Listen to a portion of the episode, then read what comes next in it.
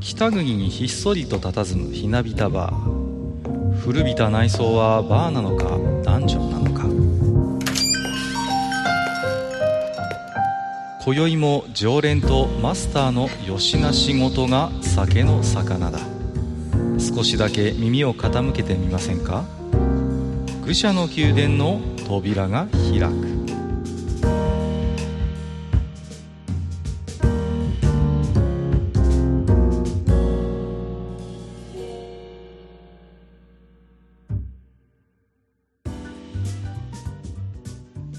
やいマスター、今日も来ましたよ。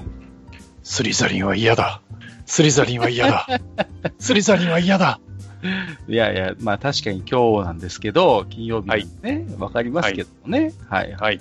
あのですね、はい、ちょっとすみません。えっ、ー、と、前回のね、本編で考えますと、緊急配信以来ということで、少し間が空いてしまったんですけれどもね、すみません、ちょっと私の方の仕事がね、急に 詰まりましてですね。修羅場ったんだよね。修羅場りましてですね、あの、はいはいはい、まあ、ね、あの、まあ、こういう仕事してますけど、あの、うん、チームで仕事してますからね、当然。はい。今、一人が、アダルトゲームの世界でも一人が全部シナリオを書くってことは、まあ、ないんですよね。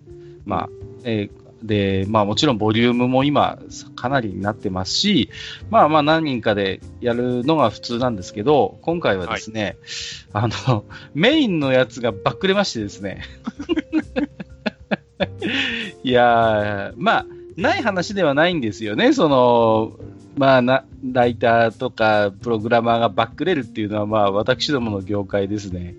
ない話ではないんですが、ちょっと私もね、あの、メイン張ってるやつが、あの、はい、バックれるっていうのはちょっと初めてだったもんですから、で、まあまあ、今回5人でこうやってたんですけど、その、まあ、大体メインのシナリオを担当する人ってこうプロッターも兼ねるんですよね。全体のこう、ね、分岐とかも含めた、そういう構造みたいなものを、まあ、もう含めて、で、まあ、大体差配するんですけど、そいつがばっくれましたもんですから、うん、どういうことになるかと言いますとですね、あの、もう、水先案内人のいないこう船みたいな状態になっちゃうわけですね。こう、うん。で、なんとなく話のあらすじはわかるけど、どうすんのっていうことになりまして、で、まあ、このチームで、まあ、最年長が私だったわけですよ。そうなりますとね、あの、じゃあ、申し訳ないけど、カッカ君、ここからちょっと、あの、いろいろ。頭を張ってくれと。こんなことないですよ、普通はね。まあ、ないんですけど、まあ、まあ、しょうがないですよね。はいはい、で、引き取らせてもらって、ちょっと、その、まあ、設定資料とかいろいろにらめっこしながらですね、うん、あの、ちょっとそんなことが、えー、ちょっと2、3週間前に勃発しましてですね、ちょっとだいぶテンパってたんですけど、ようやくちょっと、あの、まあ、終わってはいないんですけど、あの、はい、一応、このプロットが固まってですね、要はその、仕事が触れる状態になりましたんで、他の皆さんに。はい。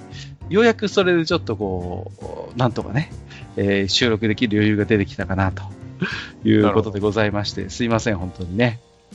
まあ、そんな、えー、ね、えー、アダルトゲーム界隈でちょっと最近ね、あのー、ちょっとしたニュースがあったようでございまして、あのー、まさかの、あの、同級生リメイクということでですね、あの、うん、ニュースが飛び込んでまいりまして、来ましたね。まあ、来ました。あの、まあ、同級生といえば、まあ、ね、ご存知の方はご存知、えー、まあ、美少女ゲーム、アダルトゲームの金字塔と、えー、言われるね、うん、まあ、かつて愚者の宮殿でも地下90回ぐらいでしたかね、あの、うん特集を組んで、60回だったかな？すいません。あの、曖昧ですけど、一回この〇〇語の同級生を語る会というのをやってるんですよね。あ、えー、地下、ね、地下60回でやってますね。はい。はい、えー、で、まあ、そんなね、名作エロゲーが、えー、リメイクということで、はいはい、えー、2021年の2月に発売予定ということなんですけれども、はい。えー、いろいろとですね、まあ、ビジュアル面もこう、リファインされて、えー、フルンリメイクでのリリースということのようでございます。そうですね。イラストレーターさんが変わっちゃってましたね。変わって、いや、さすがに 変わるでしょうね。うん、はいはい。まあまあ、どうしてもね。同級生のイメージが、ままあ、ありますからね。あの、うん、武井さんだったのかね。のそうそうそう、イメージはあるんですけれども、はいまあね、あの、ただやっぱりね、ちょっとこう気になることもあるわけですよ。ほあのーまあ、ニュースを見てますとね、あの、はい当時のシナリオは、倫理的に問題がある部分のみ調整し、ほぼそのまま収録って書いてあるんですよ。う。ほう。倫理的に倫問題。問題がある部分を調整するよってこう言ってるんですね。はいはい。で、まあ、予想するにですよ。予想するに、やっぱり玲子さん絡みの話なのかなとこう思っちゃうわけですよ。うーん。お隣さん。ね。で、あの方はまあ要は人妻なわけですよ。ああ、なるほどね。うん。はいはいはいで、はい。未亡人でもないんだよね。旦那さんがいらっしゃったはずなんだ、確か。うん。設定上は。ほとんど出てこないけどね。だから、はいはい。まあ言ってみれば、その、玲子さんのルートに行くっていうことは、要は、まあ不倫関係に、こう、うんうんうんうん。陥ると。はいもしかしたらですけど、ちょっとね、そこまでは書いてないんでわからないんですが、もしかして倫理的に問題がある部分を調整するっていうのは、ここのこと言ってんじゃねえのかなっていう気がするわけですよ。ああ、なるほど。じゃあ、せ設定だけちょっと変えてしまえばいい。まあね。例えば未亡人にしちゃうとかね。そうそう、だからさっき言ったように、うんうんうん未亡人にしてしまうっていう手はあるともしく思うんですがは、ね、攻略対象から外すとかね。うん。あるいは、まるまるキャラクターごといなくなってしまう可能性もうんうんうん。なきにしもあらず、ちょっとビジュアルを見る限り、ちょっと、玲子さんっぽいキャラクターを確認できなかったので、まだ何とも言えないんですけれどもね。はい。もしかしたらちょっと、こう、ここが調整になるのかなと。ただ、これはね、言わせていただきたいんですけど、あの、はいもしね、玲子さんのキャラクターを、そういう旦那さんがいる人妻から変えるっていうことをするのは、僕はやっぱりちょっとね、あの、よろしくないと思ってるんですよね。その、ほう。そうですか。うん。はいというのは、やっぱりその、まあ、わかりますよ。最近ね、特にこう、世間の風潮として、非常にまあ、不倫とかっていうものに対する、こう、風当たりは確かに強いわけじゃないですか。こう、まあ、ねね。ね、芸能人とかスポーツ選手が ね、もうよくこう、賑わせてますけれども、ワイドショーを。うん。はいやっぱりでも、同級生というゲームの中の、あの、信号寺玲子の立ち位置っていうことを考えたときに、やっぱりあのキャラクターのこう、魅力とかは、その、旦那さんがいるやっぱり人妻っていうところに、うん結構やっぱり大きなウェイトを占めてるんじゃないのかなと僕は思うんですよ。はいはい。うん。だこれが未亡人になってしまうとだいぶ意味合いが変わってくるなと思ってまして、うん。うん。結局その、まあ、あくまでゲームの中の話ですから、そういう、まあ、旦那さんにちょっとこう、まあ、なんていうんですかね、こう少し冷たくされてというか、少しこう、ね、関心を持たれなくなった寂しさを、まあ、埋めるがごとく、こう、ちょっと拓郎くんといい仲になっていくわけなんですよね、そのオリジナルの同級生の中では。はあはうんうん、そういうちょっとこう影のあるやっぱりキャラクターなんですよね。うん。その辺のやっぱり魅力って、やっぱりこう、旦那がいるからこそっていうところもあると思うんですよ。あうん。だから、これが未亡人になってしまうと、だいぶ意味合いが変わってくるなという気がしてましてね。うん。うん。なので、まあ、確かに目に張るキャラクターではないんだけれども、もしね、このリメイクでその、レイコさん絡みの何か、シナリオに改変が加わるんであれば、それはちょっと心配だなという個人的な思いを持ってます。まあ、でも、どうなんですか？その、いや、こういう言い方、そのすごく失礼かもしれないですけど、はい。エロゲーじゃないですか。エロゲーですよ。うん。ね、エロゲーの場合は、そのほら、ね、あの一つのジャンルとして、そのネトリだの、ネトラレだのっていうのがあるわけじゃないですか。そうなんですよ。うんうんだから、そういう一つの、えーまあ、ジャンルというか、一つね、うんうん。エロのその、まあ、範疇として、すでにこうか、なんていうかな、確立してるその様式美みたいなものじゃないですか。うんそのうん。ダメよ、ダメよ、私には旦那がみたいなのっていうのはね。そうそうそう だけど、いや、わかんないですよ。今はそれがそうじゃないかっていう過程で話をして家庭のる話ですからね。うんうん、ただ、それをね、その、何？社会規範に、社会規範に照らして、あかんから直しますっていうのは、じゃあそもそもエロ作んなよっていうそう話そうそう、そうなんでですよ。結局今回のリメイクは別に一般向けではなくて、はいはい18歳以上対象としてるんですね。うん。で、リリースするリリース元もファンザゲームズですですから、まあうんいわばここは結構エロゲーを普通にオンラインでもリリースしているような会社なので、うん。だから、その、違和感がどうしてもあるんですよ。いや、これがね、うん例えば、その、いや、同級生はそういうゲームじゃないですけど、例えばその相手の女性をね、殺しちゃって、その、丸めてぽいとかね、そういう、うん。そういうあかん方面のね、うん。話だったりとか、ね、埋め,、はい。埋めちゃったとか、そういう、うんもしそういうシナリオだとしたら、それはちょっと今どうなんだっていううん。ことが出てくるっていうのはまだわからんではないですけどね。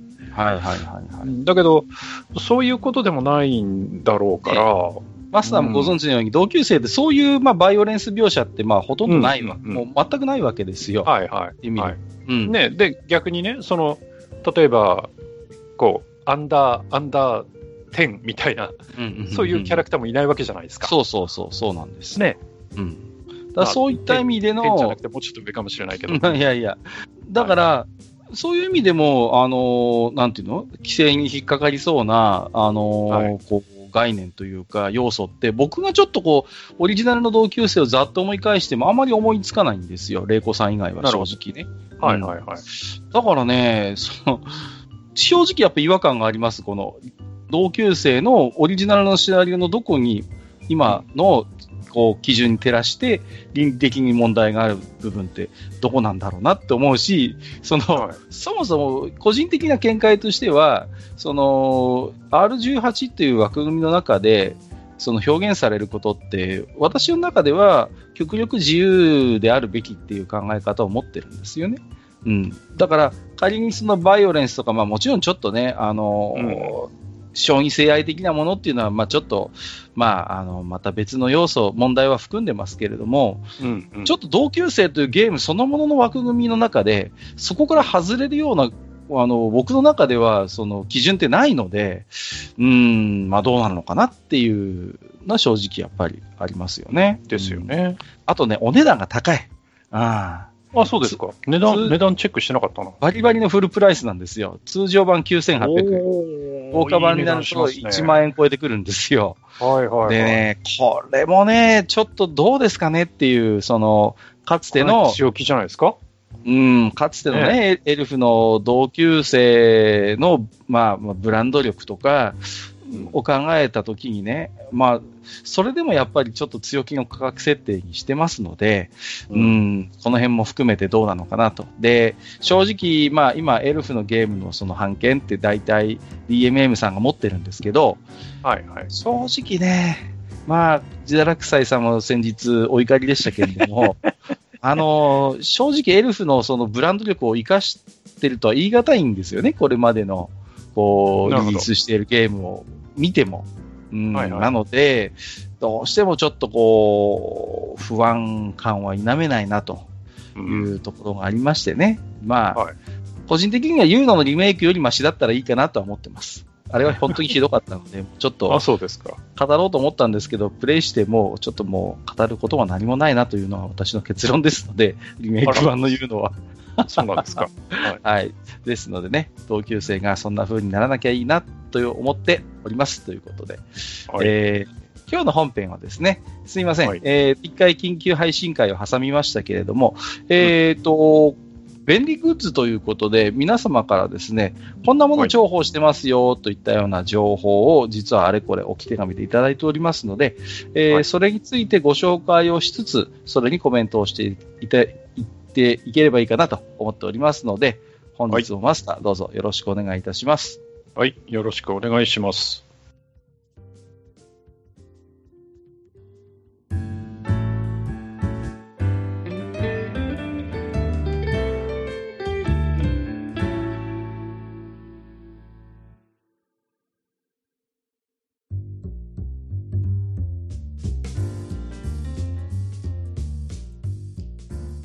はい、えー、それではね、えー本日は、えー皆様の助かり便利グッズということで、えーはい。ちょっとね、お話をしていこうかなと思ってるんですけれども、まあ、はい。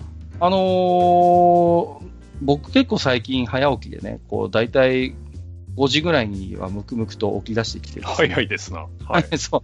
あまもと、まあ昔から僕結構睡眠時間短くて足りる方で、うんなんか言ってたよね。うん。で、遅くなっても割と5時ぐらいには目が冴えちゃうたちなんですけど、そうするとぼんやりね、こう、まあ家事をしながら NHK の番組見てたりするんですけど、はい何時ぐらいかな？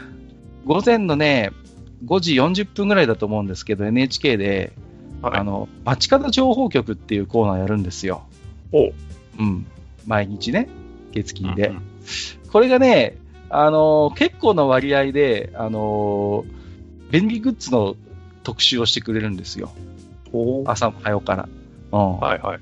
でね、このコーナー実は結構人気があるコーナーでして、はいあのー固定ファンがいるんですよ、この街角情報室には。うん。でね、あのーこれを毎日の紹介したグッズをまとめてるブログなんかもあったりするんですね、実は。ほう。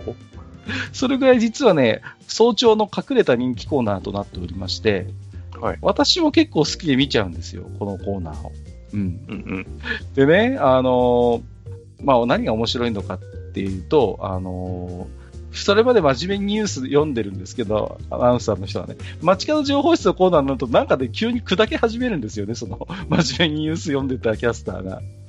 あ、そうですか。なんか急に冗談言い始めたりとか、なんかちょっとね、緩い雰囲気が流れるんで、その辺もなんかちょっとこう、朝のね、なんかこう、時間のちょっとした癒しになってるのかなと思うんですけど、まあちょっとね、えーそれに倣って、リスナーさんの中でもね、重宝しているものが何かあれば教えてもらいたいなということで、えーはいを募集しましたところ、何通かね、いただきましたんで、えー早速ね、ご紹介をしていきたいと思うんですけれども、うーんと、1つ目はですね、聖子さんですね。はい。えー結構ご無沙汰でしたね。はい。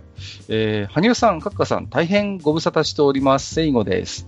さて、今回のテーマは助かり便利グッズということですが、私ではうまく紹介できそうもないので、代わりに商品紹介のプロの方々にお願いしようと思います。ということで、スタジオに響く拍手ということで、えー、ジョージ、以下 J、いや、ボブ、ボブ、以下 B。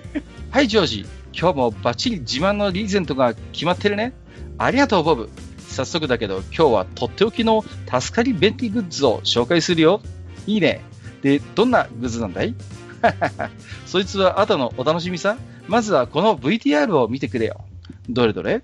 味のある壺が置かれた立派な床の間だね。あれ？よく見ると、壺の近くの床面に細かい傷がたくさんついちゃってるよ。マイがその通りさ。次はこれを見てくれ。ふんふん。衣替えで久しぶりにコートを出してみると、あボタンの紐がほつれて取れそうだよ。でも、直そうにも同じ糸なんて持ってないよ。ジーザス本当だよ。次はこれを見てくれ。さてはて、さてさて、年頃のボーイだね。向こうから来るのはちょっと最近気になってるガールかな。ボーイが駆け寄ろうとすると、あ、なんてこったい。靴紐がほどけて、やめてくれ。あ、やっぱり転んだ。ガッデンまったくだよ。どうだい、ボブ。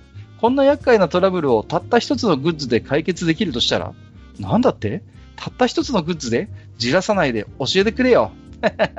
わかったよ。答えはこれさ。ジョージ、小さな小瓶を取り出す。え？透明なマニキュア？その通り。いいかい？これを壺の底のざらつきに塗れば、床に傷がつかない。ほつれかけた糸に塗れば、縫い直さなくても大丈夫。靴紐の結び目に染み込ませれば、ほどけない。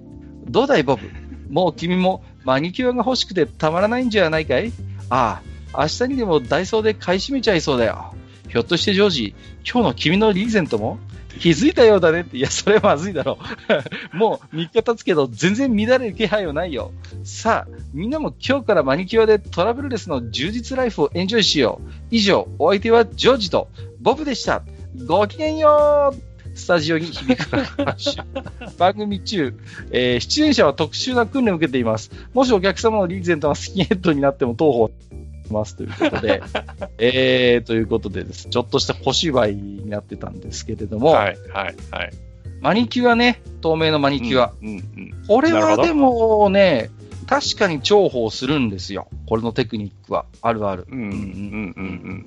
そうなんですよね。あのー僕はね、あのー僕もまあ使うんですけど、透明のマニキュアって。あのーあそうですか。ええええ使いますね。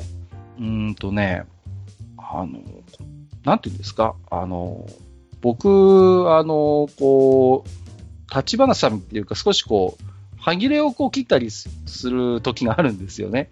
こう、歯切れ細工っていうか、そういうこう、わけじゃないんですけど、ちょっとしたこう小物を作るときに、こうね、まあ、余った布を使ったりして、縫ったりすることがあるんですけど、そういう時にこう、立ちばさみで布を切ったりすると、その断面ってどうしてもほつれがちになるんですよはね。いはいはい。なりますね。はそうい。なんですよ。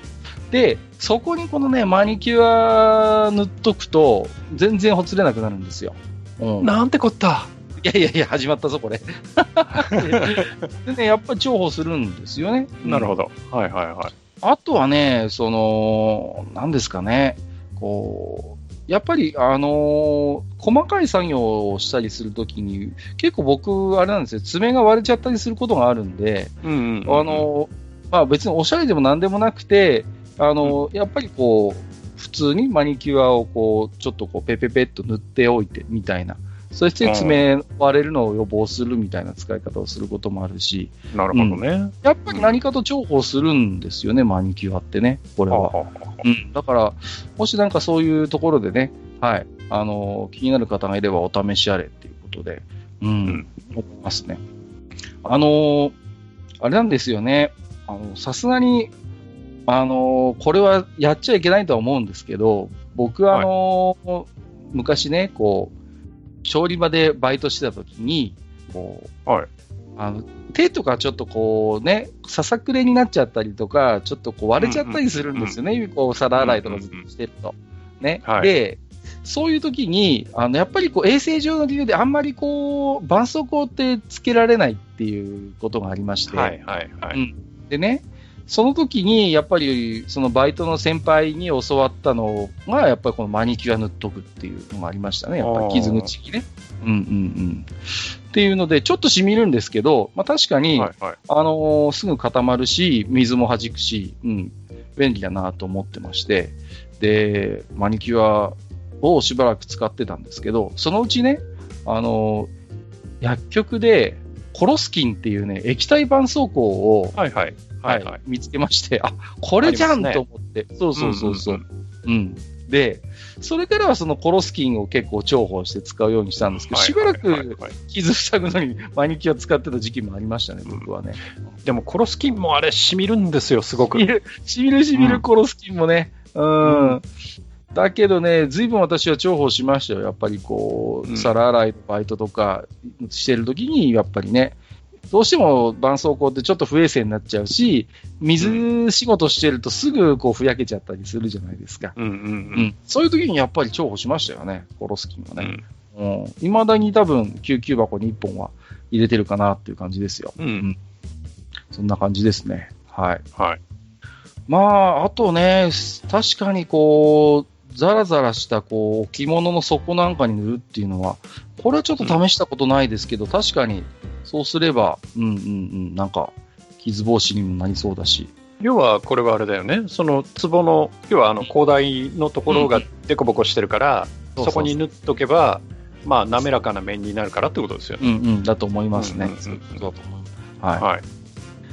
なかなか今、あの、一昔前と言っちゃあれですけど、あの、食器のこう、裏の広大の部分で包丁研いだりしませんでした？ああ、はいはいはいはい。そうそうわかりますよ。わかりまますかね、なんとなく。わかりますよ。ははいい。いや、今でもやるんじゃない？ち今でもょちょっとしたあれだったら、うん。私たまに今でもやるんですけど、そうそうそう。まあ、ね。う んこれでも、マニキュア塗っちゃうとできなくなるんでしょうけどね、こう、その辺はね。。もちろん、ね。まあでもね、はい。あのーまあね、すべての食器をこうね、後ろにマニキュア塗っとかなきゃいけないってわけでもないですからね。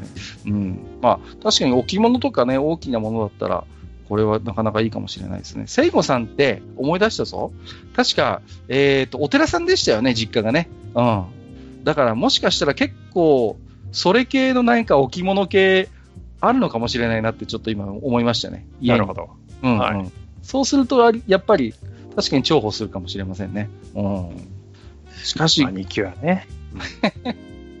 最近でもこの、あのー海外のこのベタな通販のやりとりって少なくなったと思いません、なんかこう、一時期ほどないような気がするんですよ。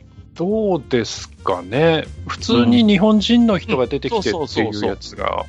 ね、なんか今、そのイメージが強くて、もう本当にバリバリ海外の人の、うん、あの、なんていうのこう、ね、アテレコして、吹き替えして、やってる純粋な番組って、なんか本当に少なくなったような気がするんですよ。なんだっけ、テレ、テレコンワールド？テレコンワールド。テレコンワールドか。テレコンワールドね、ありましたね、はいそうそうそうそう、ありました。懐かしいですね。そうそう、あれ系のね、よくあのね、深夜にぼんやりテレビ見ててさ、本当に何も見るのがなくなってくると、最後は大体こういうのやってたりしましたけどね。こう、うん。懐かしいですね。あとは、こう、うん、はい。あれじゃないですか？そういう通販番組っていうと、あの、東華堂とかね、はいはいはいはい。あの、北社長北北社長が、社長。あの、19,800円っていうあの、独特の言い方がね。何なんでしょうね。あのちょっと面白いですよねあの人さそうにね。うんああいうでも、まあ、もう引退しましたけど、あのーはいね、ジャパネット高田の高田社長みたいな。高田社長ね。ねうん。なんかやっぱりこう、キャラ立ってる人が多いですよね、こう、ああいう名物民みたいな。なんか、いやー、高田社長はね、イントネーションが独特で、そうね。あれはまあ、ね。ちょっと古い話ですけど、ソニーのテレビをはい宣伝してるときに、ソニーのベガって言うんだよね。あの、甲高い声でね。そうそうそう。はいはいはい、はい。いや、ベガじゃないだろうっていうね、いつも突っ込み入れてましたけどね、まあ、ずいぶん古い話ですが。いやいやいや、わ、はいかりますけどね。うん。やっぱあれぐらいキャラ立ってると、やっぱインパクトがありますしね。本当に。うーん。やっぱそういう人がいないと、通販はね、ダメなのかもしれないけどね。もしかしたらね、うんそういうやっぱりこうインインパクト勝負みたいなところもあるでしょうからね、やっぱりはいね。はいはい。うん、それは思いますね、確かに。はい結構昔からそういうでも人っていますよね、こう例えばキッチン系の実演販売とかやってるようあはいはいはいな、なんかね、何人か有名な人とかもいたりしますよね。こよくね見てとかね、そうそうそう言い方する人いるよね。うちょっと奥さん見て見て見てよ、この、このなんですかね、スーパーハボキとかしてさ、こうなんかいろいろあるじゃないですか、こうんあるある。ねうね、そうそうそうフライパンだったりさ。フライパン、うんね、焦げつかないとかって言って、油もしかないのにスルスルなんつってさ、こうね、あのね、キッチン系の通販僕弱いんですよ。結構買いましたね。おなんかーマルチカッターとかさ、あそうそうそうそうそう。この V の字の刃がいいんですとかさ。僕はあれですからね、あの、前話しましたっけ？あの、自動車を真っ二つにするやつ買いましたからね、僕は。あの、デュアルソーダブルカッターとかっていう名前。ああ、回転の子ね。はいはい、はい。回転の子。あ れね、はいそうそう、はいはいあれはね、もう、すっかり深夜のノリにやられましたね。深夜に乗用車ぶった切るんですよ、あれ使って。何でも切れるっすてやつね。そうそうそうそうそう。今からこの乗用車を僕は真っ二つにするよ、この機械だけで。本当かいとかって言ってさ。で、そしたら本当にそれだけで乗用車真っ二つにしたから、お、すっげえと思って、思わず買っちゃったっていう。鉄でも木でもってやつだよねい。つでも木でも何でも切れるっていうさ、そうそうそうそう、すごいんですよ。うんね。だからやっぱああいう勢いあるのって、なかなかね、印象に残るなと思ってね。うん、なんかありません？そういうの、萩原さん。なんか、ついつい買っちゃったみたいな。なんか。いや、自分はね、意外とそういう面では財布の紐硬い方なんで、うんうんうん。ないですけどね。ただ、あの、嫁が見てた、あこれいいねとかって言ってるやつは、ああ、いいんじゃない買ったらみたいな話はすることあるけど、うんね。はい。そうですか。えー、ということで、じゃあ、松聖子さんね。はいえー、ありがとうございました。はい。はいでは、次はマスターに紹介してもらいましょうかね。はいね、透明なマニキュアね。後の付け方としてはスーパーカー消しゴムですかね。はい。次行きましょうか。えーっと、中割食いさんですね。はい。はい。えーおすすめ便利グッズという題名でいただいております。はい。えー久しぶりにお便りいたします、中割食いと申します。番組は欠かさず聞いていたのですが、筆を取る時間がなかなか取れませんでした。えーさて、次回はおすすめの便利グッズということで、私は電動シュレッダーをおすすめします。おっと。えー私はフリーランスで家が職場ということもあり、ほら、そうなんだ。えーペーパーレス化を考慮してできる限りデジタルに置き換えています。えーそれでも仕事の取引先からの書類はもちろん銀行や役所からの郵便物など個人情報が記載されているあれこれが何かと発生します以前はこれらを1000円くらいの手回しシュレッダーをぐるぐる回して処分していましたがある日気づけば1時間もその作業をしていてこのままではシュレッダー係としてありのように働くことになると思い電動を購入しましたまず業務用の大きいシュレッダーしか見たことがなかったので、えー家庭用のコンパクトなものが3000円前後で買えることに驚きました、うん。大きさも机の下に置くようなゴミ箱くらいのサイズなのでそんなに場所も取りません。2万円くらいの相場を予想していたので即購入しましたそして、えー精密書類乱れるとき、あ、機密書類乱れるとき、電動シュレッダー現るの伝承の通り、ヨトバシから届いた電動シュレッダーは、中央程度の人力発電機を回す奴隷のような労働から私を解放してくれました。えーテレワークやステイホームが続いて何かと家に紙類が増えた人も多いと思いますので、小型のものなら1台あっても良いんじゃないかと思います。時間をかけて処分する作業からの解放は魅力です。うんさらにシュレッダーに次々次々と飲み込まれていく紙を見送り、蓋を開けて細切れになった姿を眺めるという副次的な快感もあり、ストレス発散にも使えます。以上です。取り急ぎ、テーマを着てが南で失礼します。またお便りいたします。といただきました。ありがとうございます。はい、ありがとうございます。シュレッダーね。シュレッダー。はね、うんこれはでもやっぱり私ももう必須ですね。これは、うん。電動シュレッダーはもう欠かせないかなっていう感じです、もうあれじゃない、各家のとことかだったら MS シュレッダーじゃないんですか？いやいや、そんなことないですよ。せうちのも安,、安いやつですけど、一応電動は電動で。はい。はい。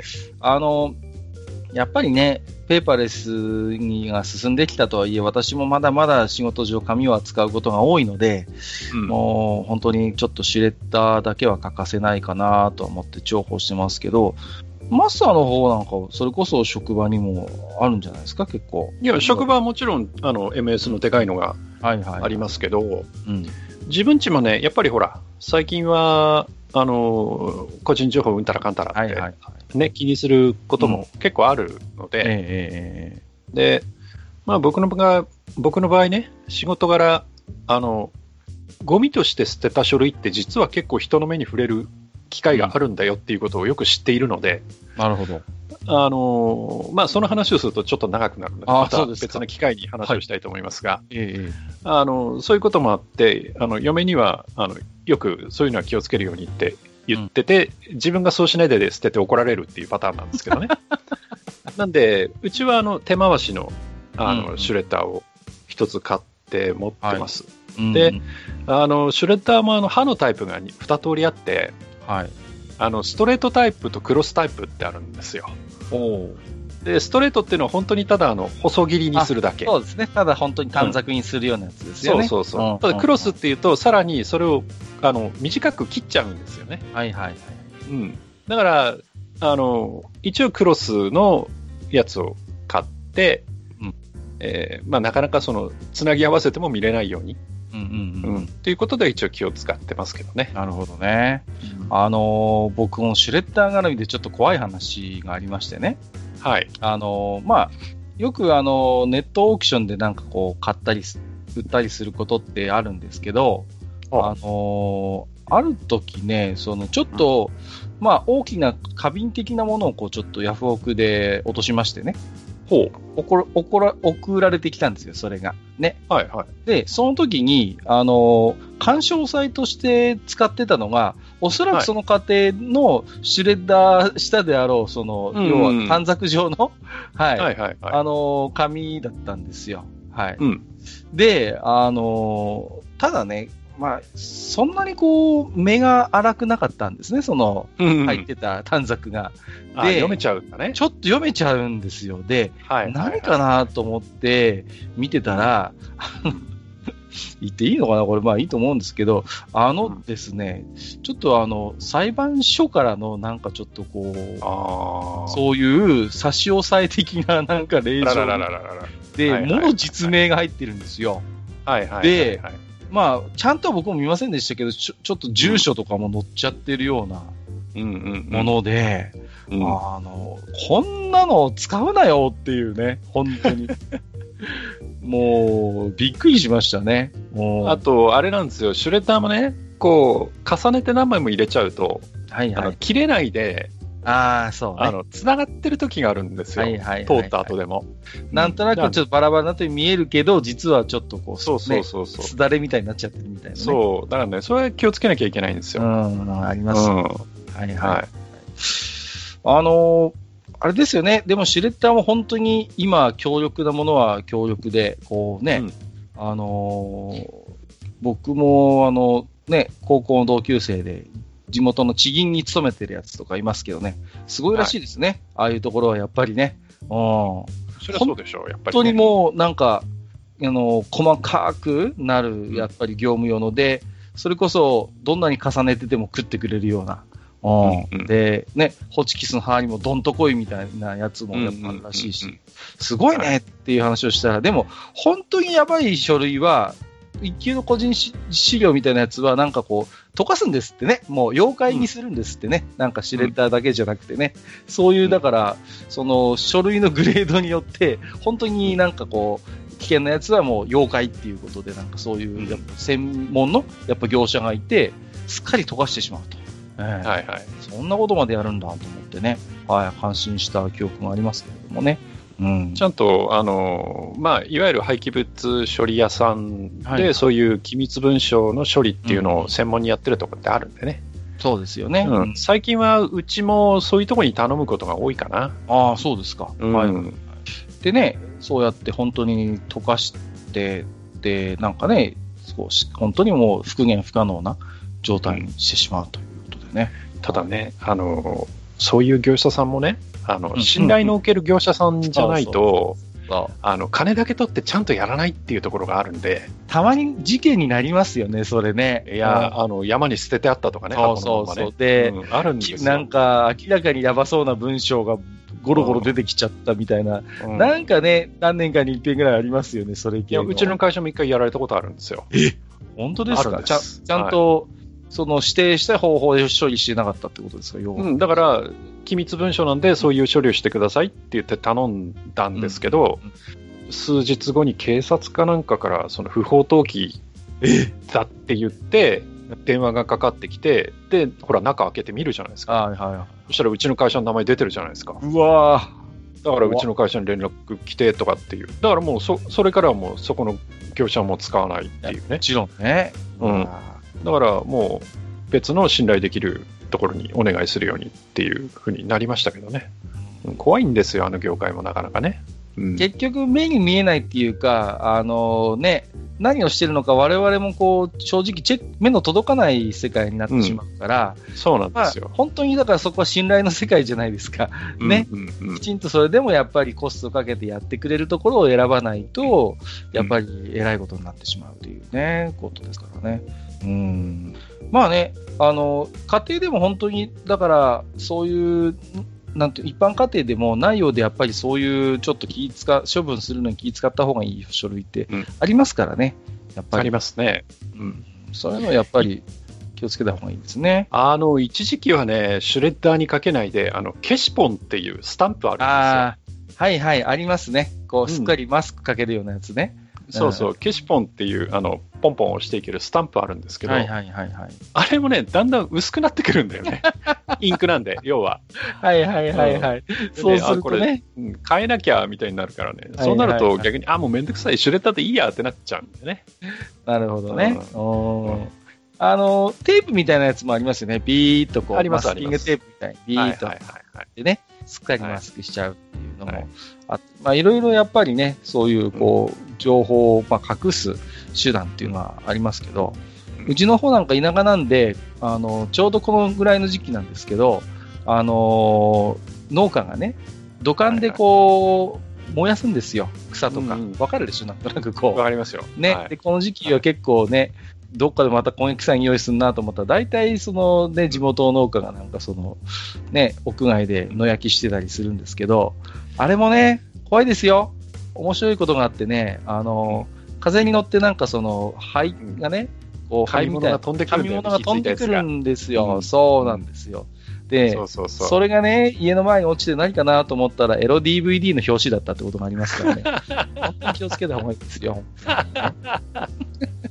いや、でもね、あの、本当あれですよ、あの、一般家庭の場合はね、なかなかその、まあ、電動をもちろんお持ちの人もいるでしょうけど、あの、やっぱりね、手回しのシュレッダーっていうところが多いと思うんですよね。はいはいはいはい。だから、やっぱね、あの、埴輪さん的におすすめなのは、うんまずその、刃がクロスタイプであるということ。はいはいうんまあ、ひょろーんとただ細切りにするじゃだけじゃなくて細切れにしてくれるっていうタイプのやつであるっていうことと、あとは、あの、意外と大事なのが、こう、ハンドルぐるぐる回すじゃないですか。はいはいはい。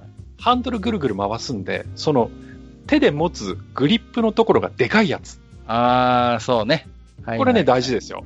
わかります。あの、3本指とかでつままなきゃなんないようなやつはね、もうえらい疲れますから。疲れる。あれ、結構やっぱ紙をこう切るのって労力いるんですよね。そうそうそう力いるんですよね。そうなんです手動の場合だからねがっちり握れるタイプのハンドルついてるやつってありますから、はいはい、そうそううんそういうやつの方が便利です。便利っていうか、あの、使ってて疲れません。うんうん。はい。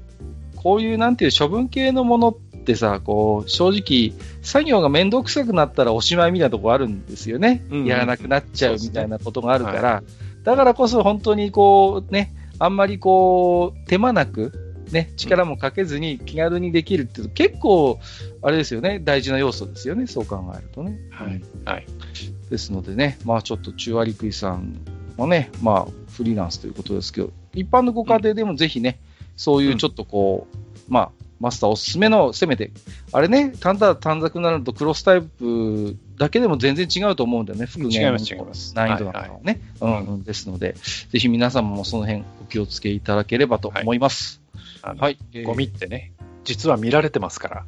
はいあ、。そうですか。あはい。まあ、その辺の話はまたどこかでね、そうですかはいしたいと思いますけど。はい。ぜひね、結構無の無頓着な人いて、ね、あの、びっくりすることありますけどね。うん、まあ、マスさんなんかいろいろね、ご存知でしょうから、この辺のことは。はい、えーありがとうございました。お次はですね、えー、にぎりさんですね。あと、マグナム世代って書いてますけども。えーはい便利グッズというか、仕事の必需品といえば、メクリン出ましたよ、これ。はあはあこの年になると指が乾燥して紙がめくれない。図面や計算書のページをめくるには、これ。昼休みとトイレ以外はずっと右腕の親指にはめている。指を舐めるのは不潔だし、卓球のボールみたいなやつで指を濡らすのも嫌なんです。ということで、これ画像もつけていただいてるんですけれども、いわゆるあのー昔で言う指サックですね、これはね。そうですね。はい。はい。それのこう、なんていうのかな、あの、完全に被せるタイプじゃなくて、こう、うんうんまあ、要は、こう、指輪みたいにね、少し太めの指輪みたいに、こう、指につけるタイプということで。はい。これはね、重宝しますね。うん、紙扱う仕事してる人は、大体この霊系のやつ持ってたりするんじゃないですか。うんあと、あの、糊みたいなやつもあるよね。あるあるあるあるの。指につけて使う、こうありますあります。あるある。あのね、メクールっていうのもあるんですよ、そのままズバリ。あのねでしたっけ？うん僕は昔メクール使ってましたね。あのーあのね、それこそ、あのー手肉みたいな平べったい丸いのに入ってて、パカッと開けると、中にね、ピンク色のクリームが入ってるんですよ。はいはいはいはい。うんで、それをこうやっぱ手につけて、あの、やるんですよね。で、これはね、思い出がありまして、あのー自分とこの大学で、あのー試験官のバイトとか募集するんですよ。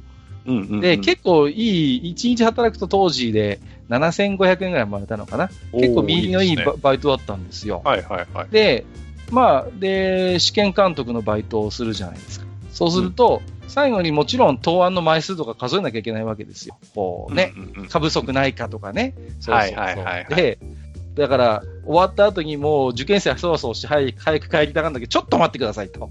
ね。うんうんうんまあちょっと確認しますんでって言って、その、めくるんですけど、これがね、もう大変なわけですよ。もう手が乾燥して。ちょうどまた受験のシーズンってこう空気が乾燥するのよね。うん冬だからね。うん冬だし、で、うちの大学ボロかったから、あの、スチームなんですよ、暖房が。あもうもう空気が乾燥して、もうさ、うん大変だったの。で、もうね、で、受験生早く帰りたいからそわそわするでしょ？で、僕は教団のところでさ、一生懸命数えてるわけですよ。で、はい焦っちゃってね。そうそうそう。で、他の教室とかはもう数え終わったんでしょうね。みんなが、ね、教室から出てきてガヤガヤガヤガヤしてるのに、僕だけ、あうんちょっとまだ、ちょっと待ってくださいとかって言ってさ、あれはすごい焦りましたね。で、そんな時に、その、大学の職員の人から、こういう指サックとかメクールとか使えばいいんだよっていうのを、まあそこで初めて僕も教わったような感じですね。これは。はいはい。うんあのー今の人あれやるのかな？例えばその、うん。除湿紙みたいなね、はいそのきっちり、きっちりしたその紙って、こうまとめておいてあると結構その枚数数えたりするのめくるの大変じゃないですか。大変、大変、あれは。で、そういう時に、あの、自分の爪の、こう、膨らんでる、あ爪の先じゃなくて、う膨らんでるところをこう当てて、くるくるっくてやっるくるくるくるて、やるんでしょ？そう、だんだんそうするとあのそこう紙がね、ずれていくんですうよ。そうそうそう。回転していくの、だんだんねわ。かるわかるわかる。で、こう、角をずらしておいて、そこで2、4、ローとかってうん、よくやるんですけど、最近の人ってやるのかな？いやー、紙を数える、どうなんですかね。あねどうなんですかね。ね僕なんか未だにやりますけどね。はいはいはい。はい、僕のところにはどうしても、うん、書類がドカッとくるんで、はいはいはい。であればね1枚ずつ見ていくのに、そのくるくるってやって、1枚ずつこうめくってったりとかはするんですけどね。はい。もうね、いまだにこう、指をペロッと舐めてやる人もいるんでいや、しょうけど。それは今ね、うん。このご時世ね、よろしくできないですよ。このご時世、大変危ないですよね。できないできい。ない。うん。うん、だからやっぱりね、それこそさっき僕話題に出した銀行員の同級生、最初にやらされたのはお札の数え方だそうですよ、その入試入してで、本物のお札じゃなくて、紙質が似たなんか練習用の紙があるんですってね、そのお札のサイズのやつ。それでひたすらこう、アナログでまずは、そう、綺麗にこう、あれをね。あの人たちはこう、まず広げるところからですよね。そうそうそうそう。お札をねあれもなんかやっぱコツがあるそう。だから、なんかこう、ちょっとこう上手な人になるとひひねるというか、なんかこそうやるんですよね。やりますよね。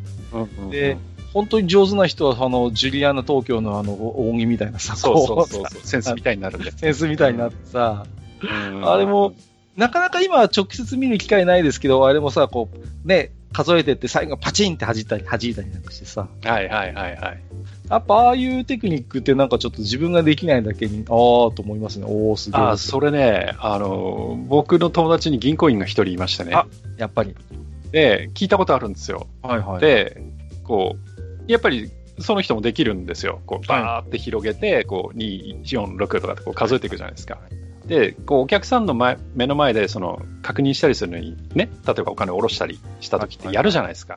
ね。で、それをやった時に、ああ、上手だねってお客さんに言われたらしいんですよ。おおいいじゃないですか。で、その時に一言、商売ですからって 返したっていうね。まあね、はいそれはその通りなんですけど、うんわまあ何かっこつけてんだよみたいなね。はいね。面白いやつでしたけど。はい。だからやっぱ、うんその辺のね、やっぱ紙さばきグッズってやっぱりこう、いろいろ未だにありますよね。なんかこう。ありますね。はい。うんいろいろやっぱりありますよ。うん。僕が結構こだわってるのはね、あれですね。あの、千枚同士っていうか、あの、パンチする、あの、ああ、はいはいはい。ね、そうそうそう、パンチャーっていうんですか、あれあれはね、うんうん僕はやたらでかいの持ってますよ。あの、最大80枚まで一気に穴開けられるっていうね、本当にでっかいんですよ。それは、あの、二欠のやつ？そう、二欠のやつです。あはい。はいはいはいはい。で、ね、そうそうそう、それこそ本当に固定して、ぐーっとこう、ね、腕、腕でぐっと押さないと穴開かないようなやつなんですけど、うんうんまあ、結構僕なんかファイリングすることも多いんで、いろんな資料。を。まあそういうのは一つ持ってるし、あとね、優れものがあって、あの、それやる、あの、やった後の穴にこうよく補強でシール貼ったりするの分かりますかね、うんこう。んありかりますよ。うね、そう、はい。透明、あのね、どうしても弱いんで。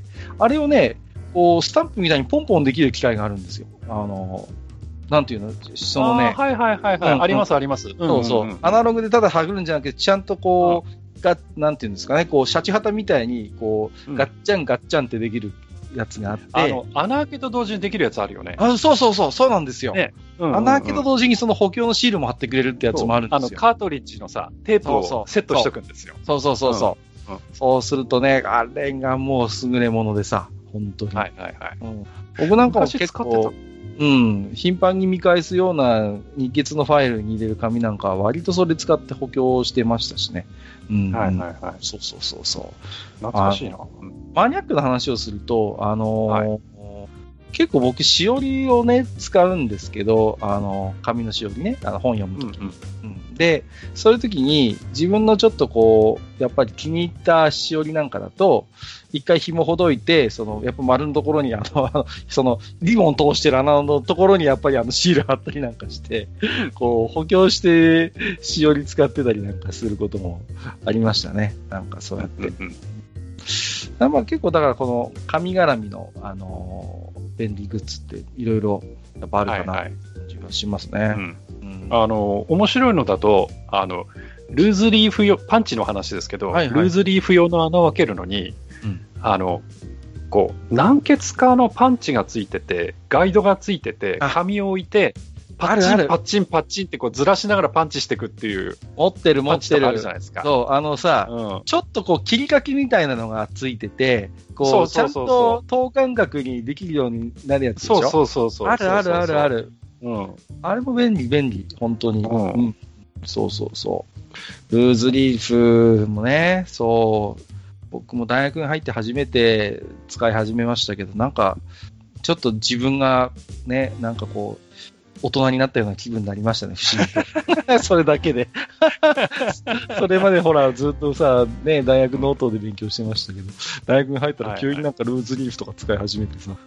いや、でもやっぱりね、そのパンチとか、あとその、の、ホチキスのでかいやつとか、はいはいはいはい。あとはもうね、そういうのって、やっぱりその、それなりにこう仕事をしてるところじゃないとないじゃないですか。ないですね、でかいの。ギロチンカッターとかさ。そうそうそうそう。そういうのってね、なんかこう、ワクワクするんですよね。ああ、わかりますね。うん僕、大抵持ってますよ。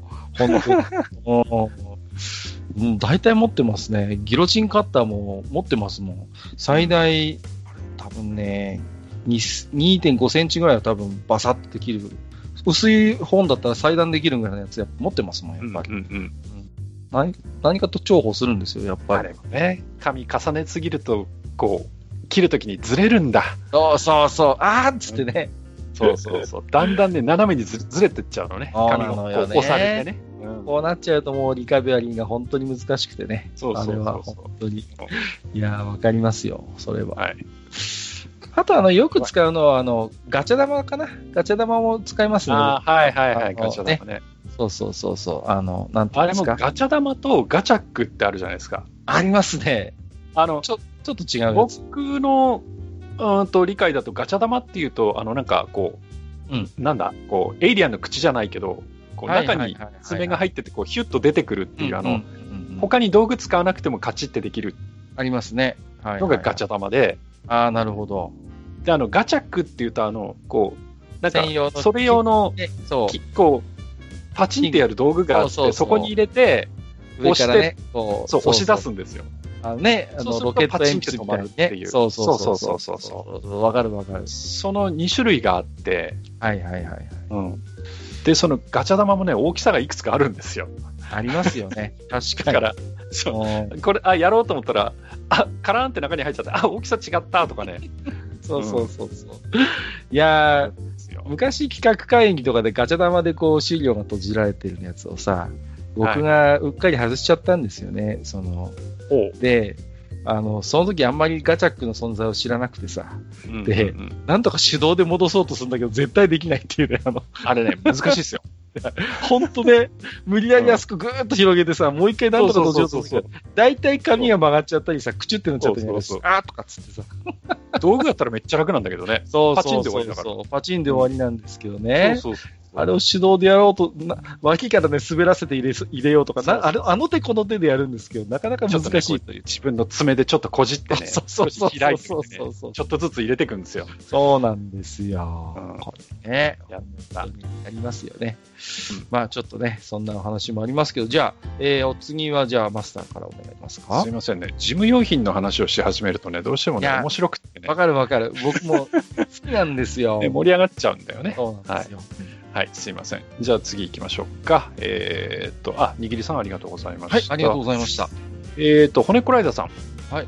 えー、助かり便利グッズといえば、ウェロックっていいのかな、ウェロック。はいはいの、えークリップイットをおすすめします。うんえーお菓子の袋などで食べきらずに途中で保管したいときに開けた口を密封できるあ密封することができるアイテムです。ちょっと高いですが、ほぼ一生ものなのでおすすめですよ。もう5年くらいはお世話になってますということでいただいてまして、これはあれだよね、こう、うんなんていうんですか、こう折れ曲がった勃興、勃そう興ですね。ぼ棒になってて、そうそうそう。こうパチンって挟んでロックをかけるってやつだよね。そうそう、密閉できるっていう。これ、うんうんベロックが多分オリジナルだと思うんですけど、これ、はいはい。100均とかにもあるんですよね。これのちょっと簡易版っていうかね。こ安いやつ、れ要はあれだよね。あの、水枕のさ、うん、うん、あ、そうそうそうそう。水止めとくあれだよね。その例えも古いけどな、あの、はい、はい。うん、わかりますよ。うん。うん。あれですよね鉄。のね、カッそう。そうそうそうそうそう、あれです、あれです。うん。はい、はい。あの、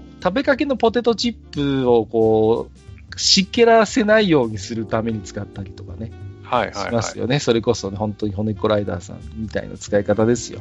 それこそね。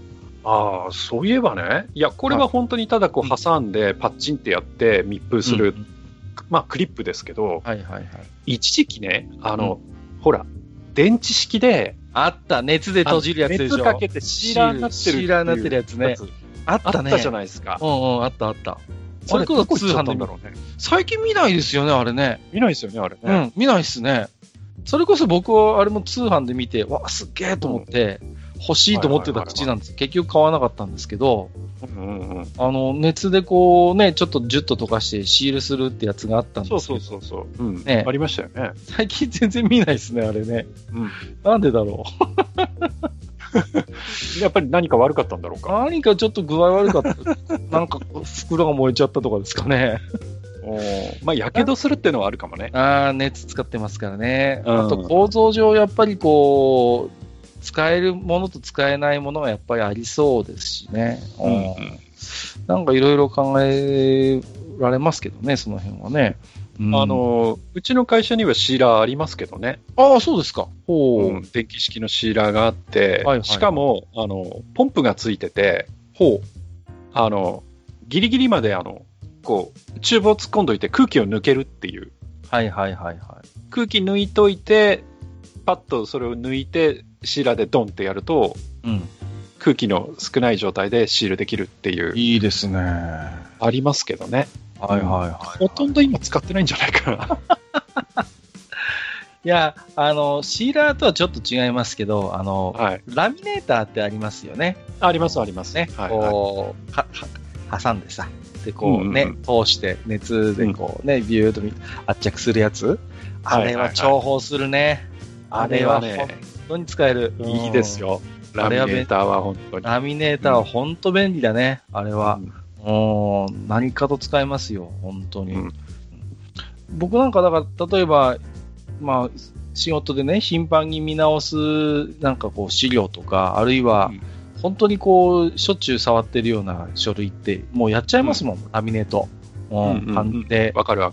取り出せる場所に置いておいて、それこそ、ね、早見表、フラグの早見表とかがあるんですよ。で、そういうのをねはいはいはいはい。そう、やっぱ紙だとすぐ下手っちゃうんで、もう、うんうん。そういうのはもう全部裏見っちゃって、うん、うん頻繁に見るように、あのしてますね。うん、僕らもあれですよ、あの、現場に持ってく、あの、はいはいはいコード表とかってあるんですよ。あーなるほどいろんなもの記録してくるのに、はいはいはい。コードで書いてくるっていうのがあるんですよ。例えばその色とか、あーその、なんかね、風の向きだとまあ、ね、S とか W とかでいいけど、そうじゃないものを、色とかをこう、色とか匂いとかあるんですけど、そういうのをこうコードにしとく、したものがあるんですよ。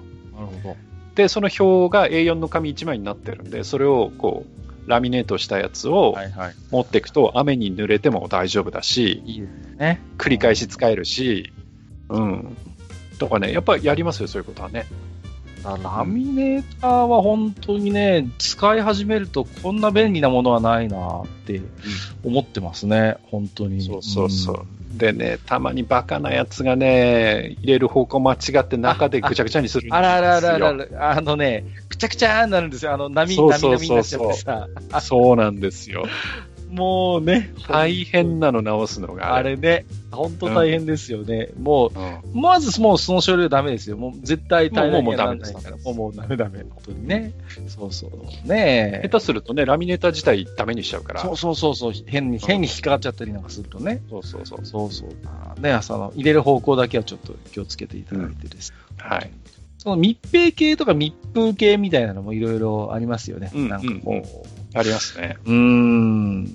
それこそなんか、あの、通販で一時期よく見たのは、あの、布団をこう圧縮してカッチカチにするやつとか、布団圧縮ああ、りましたね。はい。そうはいはい。ね、あの、逆指弁がついてて、これがうちの特許ですなんはいて言ってさ、はいはいはい。特許逆指弁付きなんて言ってね。いや、だけどね、あれもね、うん大して長持ちしないっすいよ。やー、わかりますわかります。あれね、いや、あのー僕今、まあ、親父が亡くなったんでね、はいあの、親父が住んでた実家の片付けをたまにやるんですけど、はい。はい少しずつ進めてるんですが、うん。実家がね、布団圧縮袋を使ってるんですよ。あ、なるほど。ところが、もはい。う何年も入れっぱなしになってる圧縮袋のその袋が、もう、こう、あの、その、ビニールっていうか、それがはい硬化しちゃってバリバリになってて、あうん、その。ファスナーでこう止めてるじゃないですか。うんうんうんうん。もうね、そこが効かなくなってて、ベロベロになってたりとか、あららららら。全然意味ねえじゃんっていうね。あれね、長持ちはしないですね。いやー、まあ、今とかだったら材質良くなってるのかもしれないけど、いや、確かうん。にね、どうなんですかね。最近私も試したことないですけどね。うん。うーん。食品系のやつでね、やっぱあるんですよね。そうやってこう、密閉できるやつがあってさ。はいはい、ありますね。空気を抜きながはらね。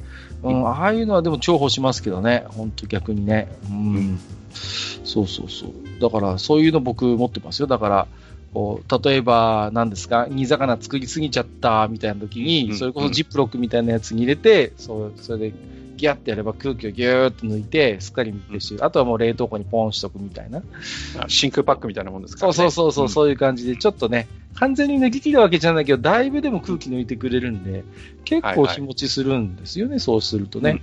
うん、だから結構そういう、やっぱりやつは、こう、重宝しますよね、本当にね。うんあの、うちの方だけかもしれませんけど、缶詰作ってくれるお店があるんですよ。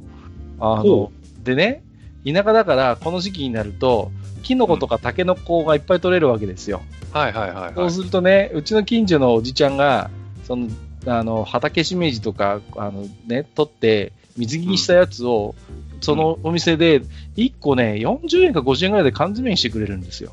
へえ、いいですね。で、それをお裾分けでくれるんです。で、それに入れちゃうともうね、2年ぐらい持つんですけど、うんうんうん。ただネックはね、あのー昔ながらの缶詰なんですよ。缶切りか。そうそうそうそうそうそう。すっかり、はいはいすっかりあの、あのタイプなの。だから、あのーキコキコ、キコキコしないと開かないっていう。うんうんうん。あの。今の子って缶切りできないって言いますよね。いや、言いますよね。うんうん。どうやって使うんですかっていう。あの、うんプルトップがないんですけど、みたいな話を。そうそうそう。あのね、こう、爪をちょっと、あの、缶のヘリに引っ掛けといて、刃を立てて、グッとやると。こう刺さるから、それを繰り返して、こう、缶を回しながらね。キコキコキコキコしてね。そうそだって、昔の缶詰ってみんなあれでしたからね。それこそ。そうですよ。うんねえ。だって前に。に言いませんでしたっけオレンジジュースだって、そうそうそう。あの、ね。こう爪がついててさ、そうそうそう。前に話しましたよね。しましたしましたでこう自分でこう穴開けないと飲めなかったんだからね。ね、二つ穴開けないと出てこないっていうね。そうそうそうそう。ね、ちゃんと空気が入る穴と、ちゃんと液体が出る穴。自分飲む穴とね。そうそうそう。そうそう一個穴開けただけじゃうまく出てこないよっていうね。そうそうそんな話しましたよね、それこそね。うんううんんうんうん。だから我々その世代ですから。いはいはいはい。や、だからその、確かにね、缶切りがまず家にないっていう人も結構いそうな気がするし、うんうんうん。あの、僕があーっと思ったのは、その、なんだっけな、YouTube で、十徳ナイフかなんかのレビューしてる人がいた、はいはい YouTuber でね。ビクトリーナックスとかですね。そうそうそう。で、うんその時に、これって何でしょうとかって知らないっていう、ね、YouTuber。本人が知らないっていう。なんか変わった歯ですねとかって、これ、なんかに引っ掛けんのかなとかってさ、え、いや、それ缶切り、ダメだ缶切りなっていう。これダメだなちょっとよくわかりませんね、これとかって言ってさ、いやいやいやいやいや、そういうのって下調べしないのかね？ねえ、なんかいや、もしかしたらわざと言ってるのかもしれませんけど、まあね。特徴的な歯の形してんだからわかるじゃんって思うんだけど、うんまあでも確かに今なかなか出番は少ないかなっていう感じはしますね。まあ確かにね。うん、うん。ねかんあの桃のシロップ漬けだって今大体あのプルトップタイプですもんね。大体今ついてますもんね。うん。そうえー、ということで、骨子ライダーさん、はい、ありがとうございました。ということ、で、えーとですね、ちょっと今回はえー4通ほどご紹介をさせていただきましたけれども、はい。あの僕はやっぱね、こう、キッチングッズは弱いんですよね。こう、ついつい買っちゃうんですよ。やっぱりキッチン系のやつとかね。そうそう。それこそ、あの、骨子ライダーさんにご紹介していただいたようなやつとかはね、すぐパッとね、手が出て買っちゃうんですよね、こういうやつはね。そうそうそうそう。だどうしてもね、この辺は、あの、出ますよね。まマスターもね、なんか結構事務機系は、ね、好みがあるっていうか、夢中になっちゃうものもあるっておっしゃってましたけどね。はいうんまあ事務機だけじゃないんですけどね。あのー仕事をする上では、うんうんやっぱりそのための道具っていうのがあるかないかうん。で、はいはいはいはい。とにかく効率が全く違うので、うん、わかりますよね、うんだから、うんと、今年、あの、僕も、あの、牧田の沼のヘリに立ちましたけど、ようこそですねね、本当に。ね、牧田の電動工具を一つ買いましたけど、はいやっぱり便利だもんね。いやー、いいですよ、一個持ってるとね。は本当に。もう、うん秋田もね、もう僕もとりあえずまずインパクトを買ったでしょ？そしたら、はいその、何、インパクトのその駆動部分でいろいろ他にもできちゃうっていうことでね、うんなんかこうさ、そうそうそう、なんかこう、なんていうんですか、こう、ヤスリかけるようなやつとか、グラインダーとか、それこそさ、ううん。ん、何でもできちゃうみたいなさ、あの辺のなんかこう、取り回しがちゃんとできるのがマキタの魅力でさ、うん、で、同じバッテリーでさ、こう、掃除機にそうそうそうそう。みたいなさ、そう。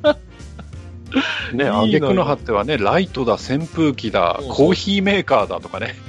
なんでもあのバッテリーで作できちゃうみたいな。そうそうそう。コーヒーメーカーってなんだよって思いましたけどね。で、ああいうやつってなんかこう、なんていうの、こう男の子心をくすぐられますよね。いやいやいや、あれはね、もう素晴らしいですよ。はい。昔もだから、やっぱり僕、それこそさっきマスタービクトリノックスって言ってましたけど、はい、あはの、あれ系も僕結構好きだったんですよ。十徳ナイフみたいなやつ。い。いや、わかりますよ。うんでさ、忘れもしない。あのね、小3か小4の誕生日ですよ。で、ほであのー何が欲しいって親父に聞かれて、うんあの、ビクトリノックスの、あのーナイフが欲しいと。で、その頃ね、あの、モノマガジンって今でもあるんですけど、あの、モノマガジンっていう雑誌を結構あの頃ね、読んでて、よくね、うん特集してたの、その、ビクトリノックスの。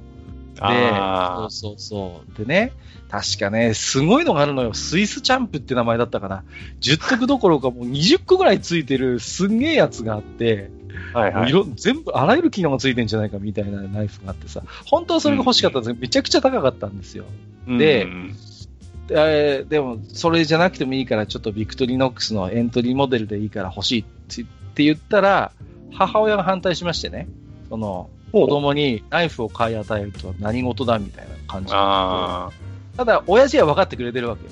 いや、あ、うんねうん子供だからこそ持たせるべきだっていうことで、うん で その、ちょっとね、僕のその希望を伝えたことによって、ちょっと親父とお袋が険悪な空気になるっていうね、うんこうね、そんなことを経験しましたけど、小さい時に刃物使って一回失敗しろと。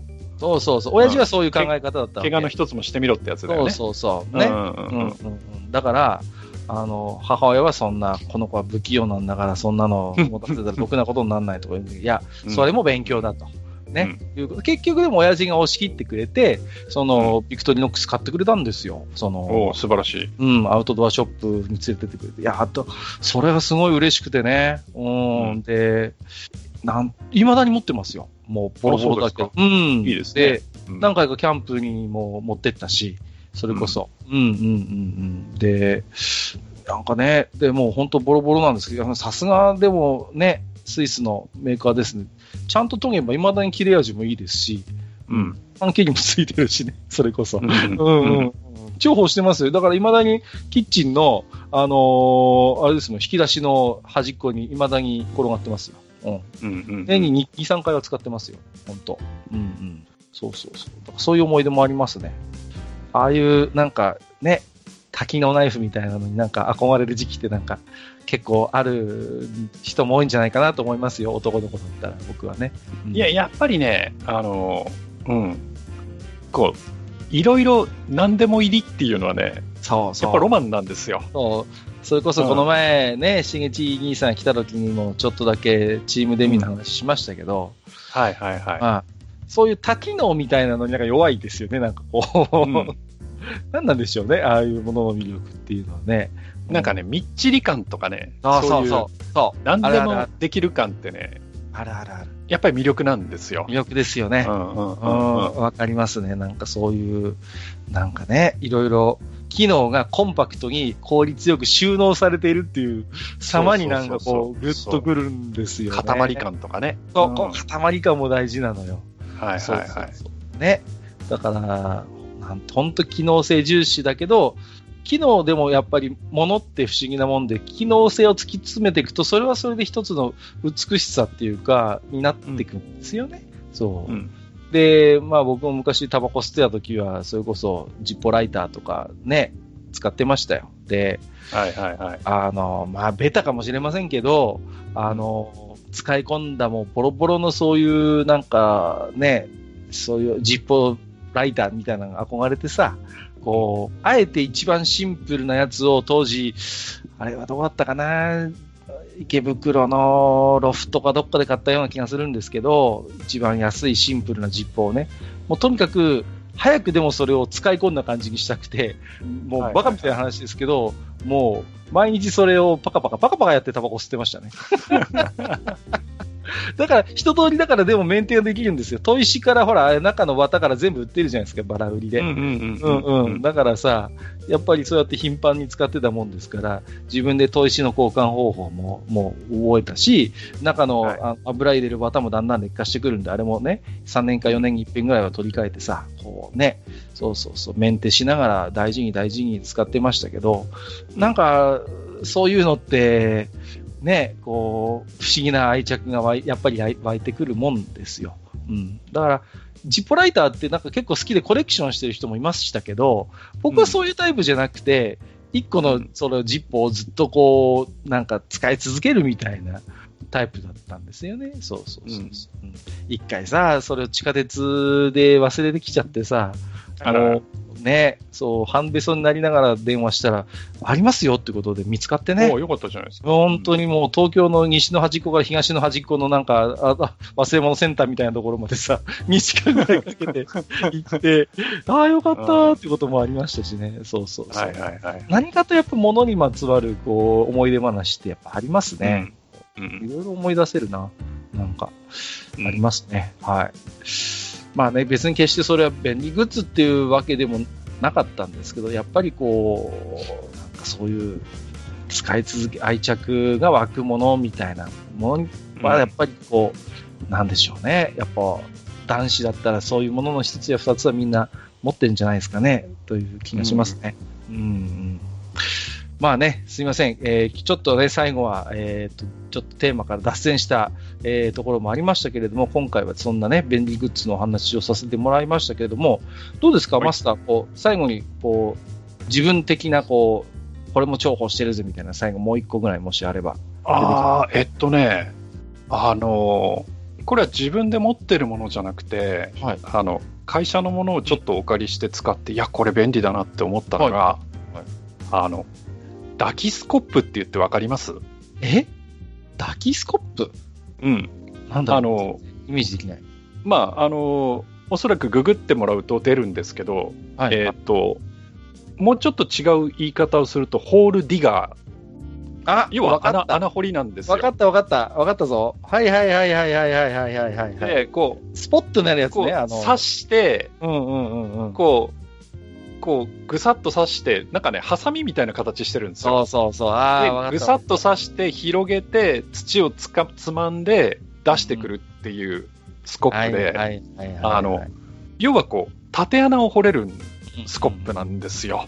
垂直にね。で、そうそうそう。で、普通のスコップだとどうしてもこう広がってこう、ね逆円錐状の穴しか掘れないじゃないですか。はいはい。どうしてもね。そうです、どうして。も。だけど、このダキスコップっていうのを使うと、こう綺麗に、そうですね、直径が20センチくらいの穴がずーっと掘っていけるっていうね。まあ、もちろん絵の長さがあるんで、限界はあるんだけど、えー、えー、えこれがね。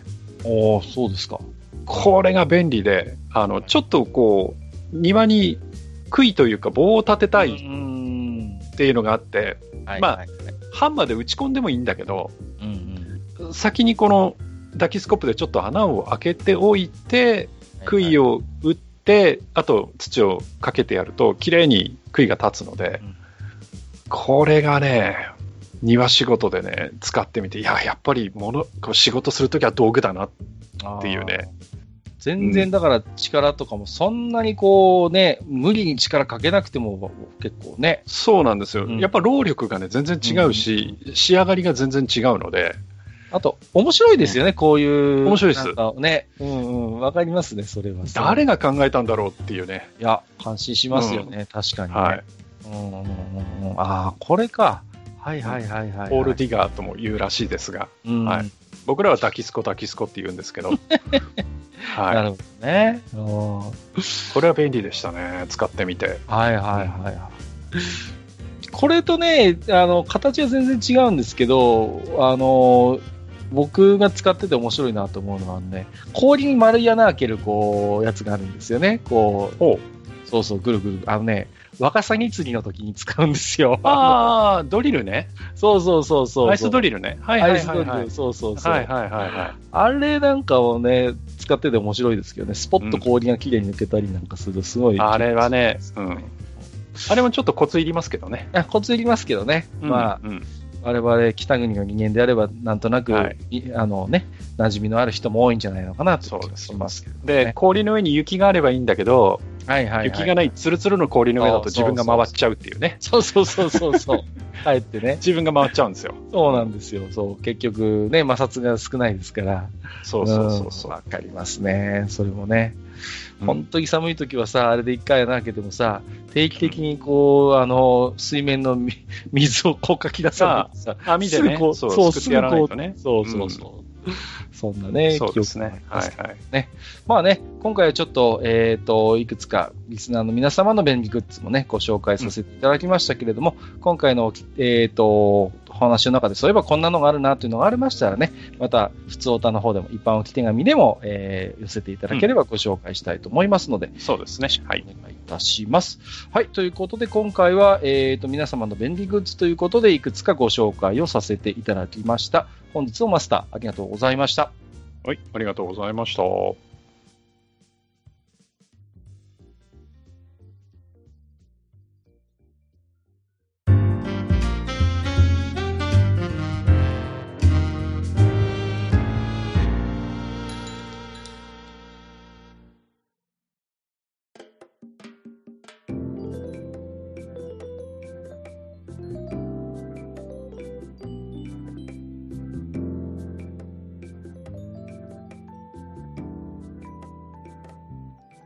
はい、えー、それではね、えー、今回もお置き手紙いただいておりますので、えー、ご紹介をしていきたいと思います。えーとですね、やっぱりですね、えー、前回の緊急配信のお感想を中心にですね、いただいておりますので、えーあの、ただ感情的に言っただけのあれにいただきましたか？いただきましたね。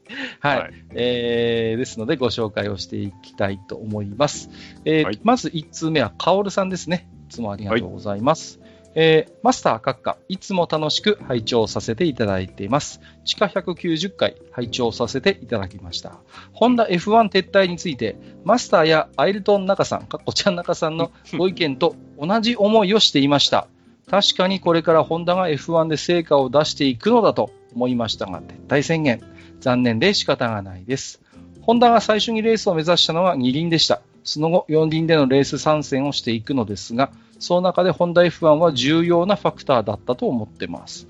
しかし、お話も出ていましたが、F1 レースに関わる体系が大きく変わり、出資額に対して見合わない広告効果だったのだと思います。であれば、マスターの意見に同意します。こんな無駄な仕組みでの F1 なのであれば、フォーミュラシリーズの変革を訴えて、新しいフォーミュラシリーズを作って悪しき呪縛から逃れてもいいのだと思いました。正直 FIA 自体は車社会となった現代に必要なんだと思いますが、この団体自体が金食い虫なんだと思ってます。レースを統括する部門自体を廃止し、新たに作ってしまえば、しまえばいいのだと思います。最高の技術を切磋琢磨しつつ、人命を守りつつ、最高のパフォーマンスを世界に発信する場になってもらいたいです。日本国内は8、90年代にモータースポーツが盛んで、ホンダをはじめ日本車が輝いていましたが、技術とスタイルが合わさった車は現在なかったですが、えーフェアレディ Z プロトタイプの発表に嬉しく 所有したい車が今後も出てきてほしいですね。長文乱文失礼しました。今後も放送を楽しみにしております。えー最後に、これは何でしたっけね。シングルモルトですよね。あーえっ、と、アードベックですね。アードベック10、ダブルロックでお願いします。ということでいただいております。ありがとうございます。結構臭いお酒が好きなんですね。と。えーえーっと、はい。えーということでね、えっ、と、前回のおお F1 撤退ということのね、まあちょっと聞いた上での所感ということだったんですけれども、うん、まあ、そうですね、うーん、まあいろいろとね、あの時も言いたい放題言わせてもらいましたけれどもね、うん、どうなんですかね、その、まあ、ちゃんなかさんもおっしゃってましたけど、F1 というものは今後も、まあ、存続はしていくと思うんですよね。そのものがなくなるっていうことは、まあ、すぐにはないだろうとは思うんですけれども、うん。ただ果たしてその、今のスタイルでの F1 のありようみたいなものっていうのは、う。うんーん、どうなのかな、その、っていう、やっぱり、ところはありますよね。今のままの運営スタイルが、果たしてこう、今後5年、10年続くのかと言われたら、やっぱりそれはちょっと何とも言えないのかなという気もしますしね。うん。そうですね。ううんん。なんとも言えないところではありますし、まあ、正直ね、その、F1 が金食い虫っていうのは、まあ、ある、ある側面では真実だと思うんですけど、うん。まあ、必ずしもそれが悪いことでもないなと、個人的には思うんですよね。ある意味、うん、金がかかるのはもうしょうがねえっていうか、ある意味、その、当然、もちろん無駄はありますけど、無駄はあるんだけど、うん、ある程度やっぱり仕方のない部分ではあるのかなと、個人的には思ったりすることもあるんですよ。うん。っていうのは、うん。結局そういう世の中のバカみたいなお金持ちが、そういうなんかこう、ね、一つこう、なお金を出して、こういう、まあ、工業を打つっていうことの中に、やっぱりその、なんていうのかな、効率化の中では生まれない、やっぱりこう、空気感であったりとか文化みたいなものってやっぱりあるんだと思うんですよね。うん。なんかこう、やっぱ F1 の世界って、まあ、参戦する側も、まあ、逆に、それこそ VIP ルームで観戦する側もある意味、その、金持ちの社交場みたいな雰囲気がどこか出るじゃないですか、それこそ。うん。うん。うん。ね、あのーそうね。それってまあ昔からそうで、それこそ伝統あるロンシャン競馬場でのね、凱旋門賞なんかも、うん。うん。まさにそういう社交場なわけですよ、そういううん。そうね。紳士淑女のね。うん、で、そういう空気が魅力的であることもまた事実じゃないですか、F1 の世界の。うん。非常にこう、華やかな世界っていうんですか。うんはい。だから、なんていうのかな、F1 自体が金がかかりすぎる、もっとこう、コンパクトにしろとかっていうのもわかるんだけれども、うん。なんでもなんでもこそぎ落としてたら、なんか逆に F1 らしさみたいなものも多分、どこかなくなってしまいそうな気がして、うん。まあその辺がちょっとこう、さじ加減というかね、が難しいのかなとは思うんですね。もちろん、ね、お金がかかりすぎるんだったら新規参入が難しくなる、産業しょ参入障壁が高くなるのもそうだし、あくまでシートの数は決まっていて、結局今までの F1 の歴史を考えても、よそから買うことでしかこうこの世界に入れないっていう、まあ、一つね、もう黄金率がありますからね。うん。まあなんかだから、難しいですよね。その改革は必要なんだけれども、F1 の今までのいいところ、伝統とか魅力みたいなものもやっぱりこう残していってほしいなという思いもあるし、うん。まあなんとも言えないですね。でもあの独特の雰囲気はやっぱり、モータースポーツの中でも F1 にしかないものかなという思いもあるので、うん、そういうものは、まあ、ね、なくなってしまうとやっぱ寂しいかなとは思いますね。うん。いや、やっぱりあの、まあ、やめちゃうこと自体は、あの、まあ、この間もね、言ったんですけど、はい。別にしょうがないかなとは思ってるんですよ。はい。ただ、やっぱりやめ方として、そうね。もうちょっと、なんかこう、かっこつけたり見え張ったりできなかったかなって思ってて、なんか、そ、それっぽいことは言ってるけど、何のことはない、金ないからもうできませんっていう話じゃないですか。そうですよつねけ。てみるのはね。結局はね。うんだからそうじゃなくて、もうちょっと、なんかこう、できなかったかなっていうのがね、とにかく引っかかってるんですよね、僕はね。うん、で、今、フォーミュラ E もそうだし、これからあのエクストリーム E っていう別なね、電気自動車のオフロードレースが始まるんですけど、ほね、それはね、なんとルイス・ハミルトンがチームを作って、自分は参戦しないんだけど、オーナーとして参加するんですよ。すごいですね。ニコ・ロズベルグも自分でチームを作って参加するっていう、おっと、これはハミルトンとロズベルグの代理戦争じゃんみたいなものがもう始まってるんですよ。因縁再びみたいな。そうなんです。だから、そういうところに、やれね、その電気自動車うんたらかんたらっていうんだったら、じゃあそこになんで参戦しねえんだよとか、うん。やっぱり言われちゃううじゃないですか。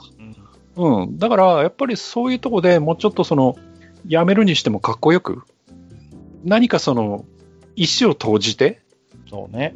一石投じて、その、波風立ててやめるっていうことできなかったかなってね、あの、波風立ててってのは別に悪い意味じゃなくね、そうね。これから先、そのモータースポーツっていうものが良くなるための一石を投じて、自分は引いていくっていうことが、こう、ね、やっぱり世界に冠たるモータースポーツをやってる企業として、そこのぐらいはやってくれてもよかったのになっていうね。そうですよね。まあ、何回かのね、参入と撤退を経ながらではありますが、やっぱりホンダも F1 の中でそれなりに歴史を刻んできたメーカーです。よね。うん。うん、だからこそ、まあ、おそらくもう戻ることはないであろう F1 に最後の提言というか、うん、やっぱりね、鼻む、うん、まあちょっと厳しい鼻向けになるかもしれませんけど、そういう進言があっても僕も良かったんじゃないのかなと思うんです。うん、そこはね。うん、それがなかったのがね、やっぱり歯がゆいですよ。うん、そうなんですよね。はい。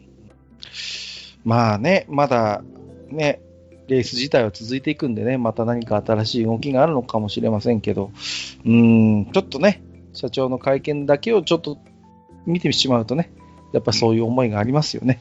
うんはい。はい、えー、ありがとうございます。では、お次はマスターにご紹介していただきましょうかね。はい。はいえっ、と、コネッコライダーさんですね。はい。えーこちらも緊急配信を聞いていただいてますね。はい。えー、はにわさん、かっかさん、こんばんは。いつも楽しい配信をありがとうございます。ホネッコライダーです。えー、ホンダの F1 撤退の件ですが、残念に思うのと同じぐらいに呆れ返っています。せっかく条件さえ揃えば勝てるぐらいにはなってきたのに。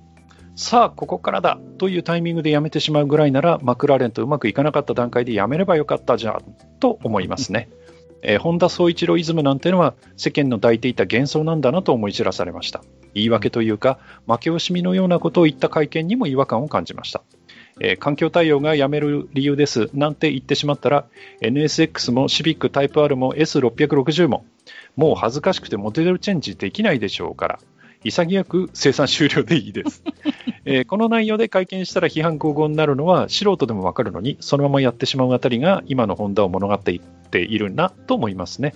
以上長々と打分を失礼しました。今後の配信も楽しみにしております。ではではといただきました。ありがとうございます、ありがとうございます。うん。うん。まあ、あの時もちょっと喋りましたけど、はい。本田宗一郎イズムっていうものが仮にあるんだとすれば、はい。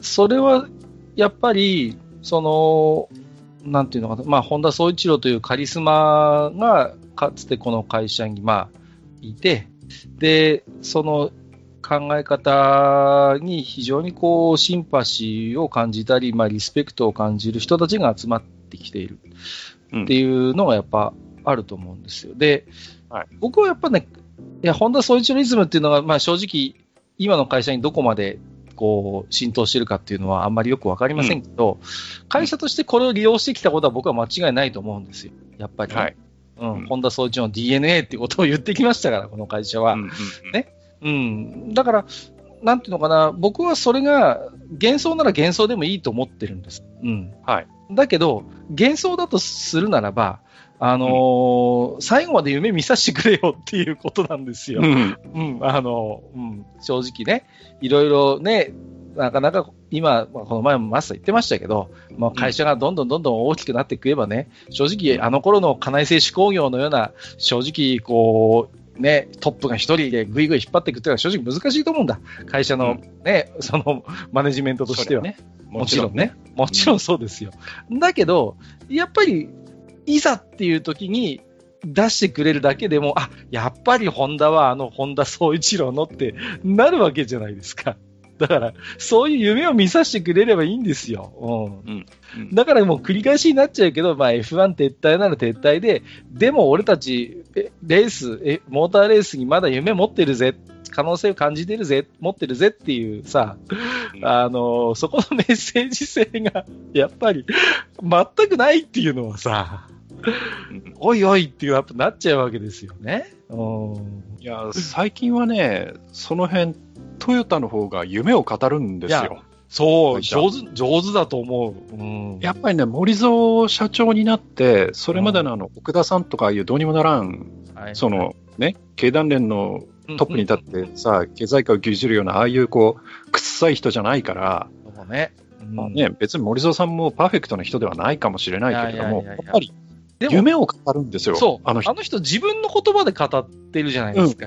そうそうそう。うんうんうんだからね、うまいんですよ。うんだから、それがね、どんだけ本気でどんだけ嘘かまではちょっとわからないけど、まあね、やっぱね、こう、夢を見せてくれるんじゃないかな、この人ならって。そうそで、ね、あの人は本人がこうドライバーとしてモータースポーツう。にもうんうん参加したりするので、そうそうそうそうんう。ね。そういう面ではね、やっこうやっぱり、まあ、言っちゃなんですけど、8号さんよりもずっと信頼できる。はいはいはい。うんそうね。社長っていうさ、あの、まあ、立場の人っていろんなスタイルがあると思うんだけど、僕ね、うんうんある程度、ホラ吹きじゃないといけないところもあるなと思ってまして、いや、そりゃそうですよ。うん、そう、社長ってものはさ、いかにこう、夢のあるホラが吹けるかっていうところ、僕やっぱりあると思うのよ、それって。うん。で、やっぱりそれでどんどん社員を乗せてって、そうそうそうそう。で、最終的にはホラをホラでなくするっていうそうのがそうそうそうそう。ねねうんそうじゃないですか、まさに。ね。うん。だから、そういうやっぱ大ボラ吹きみたいな、やっぱり才能、才覚って、僕、社長にやっぱり一つ必要な要素かなと思うんですよ。だと思いいますよ。うんうん。だそういう意味で言うと、今のトヨタの社長さんは、まあ上手ですよね、その辺がね。ね、なんか街を作るとか言ってますからね、そうそう。そう。これからのトヨタもすげえな街を作るそうそうそう。なんかよくわかんないけど、すげえこと始めんだな、みたいな思いにさせられるじゃないですか。そうまたさ、香川照之のトヨタイムズみたいなさ、うんうん。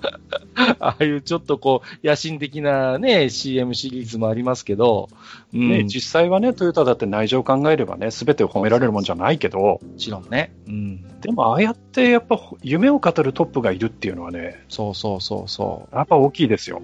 う。ね。うんなんか面白いことやってくれんじゃねえかって思わせるって大事よね、本当に。特にね、メーカーであれば、もう、なおのことやっぱり、うん、そういうところって大事だと思うんですよ。んやっぱり現場の人間っていうのは、うん。こう、無茶なことできないし、無茶なこと言えないんですよ。もちろんね。うん。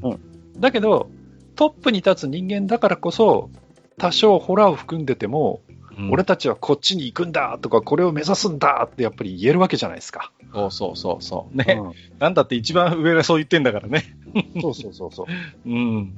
だからはいね、一番上がね、現実的になって、いやーもう金がなくてさとかって言い始めちゃうと、おうやっぱり小さくなっちゃうよね。何も言えないじゃないですか、それからし下の人たちはさ、うんあもうおっしゃる通りでございますとしか言えないじゃないですか。うん だからね、うーん、その辺なんですよね。だからまあ、ちょっとホンダの話に戻れば、まあ、そのホンダ総一郎イズムみたいなものって、まあ実際にはもうないのかもしれないけど、でも、ねいや、まだこの会社に生きているっていうさ、大ボラ吹きゃ一石ぶち、ぶちゃいいんですよ。ね。そうすれば何かこう、社員ももう一度なんかそれでさ、この今の世の中で本田宗一郎イズムをじゃあ体現するにはどうすればいいんだろうってことをちょっと考えてさ、うん、ね、また何かこう方向性が見えてくるかもしれない。うん。うん、せっかくそういうね、一つ物語を持った、一つそういうさ、こう、神話を持ってる会社なんだから、うん、その神話を生かさないでどうするって僕は思うんですよね。うん。うん。やっぱり一つの神話だと思うんですよ、ホンダっていう会社のありようっていうか成り立ちっていうのはね。うん、だから、そんなね、神話を抱えた会社だったのになっていうね。うん。うん、本当に。やっぱりもっとかっこつけてほしいよね。いや、そうそうそう。うん。うん、そこなんですよね。うん。かっこつけてほしいですよ。うん。そこなんだよな。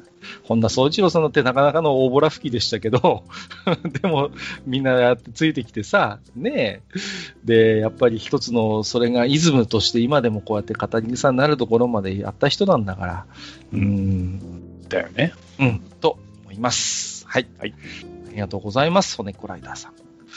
骨子ライダーさんなんかね、まあ、ほら、結構、二輪とかもお詳しそうな方なんで、いろいろな多分思いがあるのかなとは思いますね、なんかね。うん、はい。えーと、最後は、えー、ダッチャーさんですね。ありがとうございます。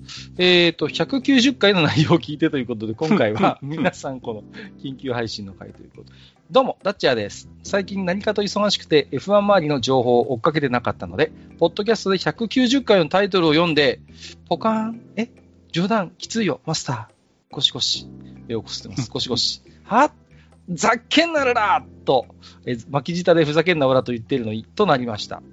オレンジのチームで某ラジオ芸人の大先生から GP2 エンジンとの叱責をいただいて、非常に苦しい思いをしながら耐えた時のことを忘れたのかよ、本田さんよ。あれからレッドブルに移って、あの天の弱なフェルスタッペンがオーストラストリア GP で優勝した時に、満面の笑みでホンダロゴを目立つように指さしてくれる信頼を築いたのに、これからだとメルセデスだって時にやめちまうとかなんだよそれ。アルファタウリのガスリーも悲しんでるよ。え？経営上の問題？まあ仕方ないよね。と少し気持ちが落ち着くのですが、やっぱり少しだけ腑には落ちないですよね。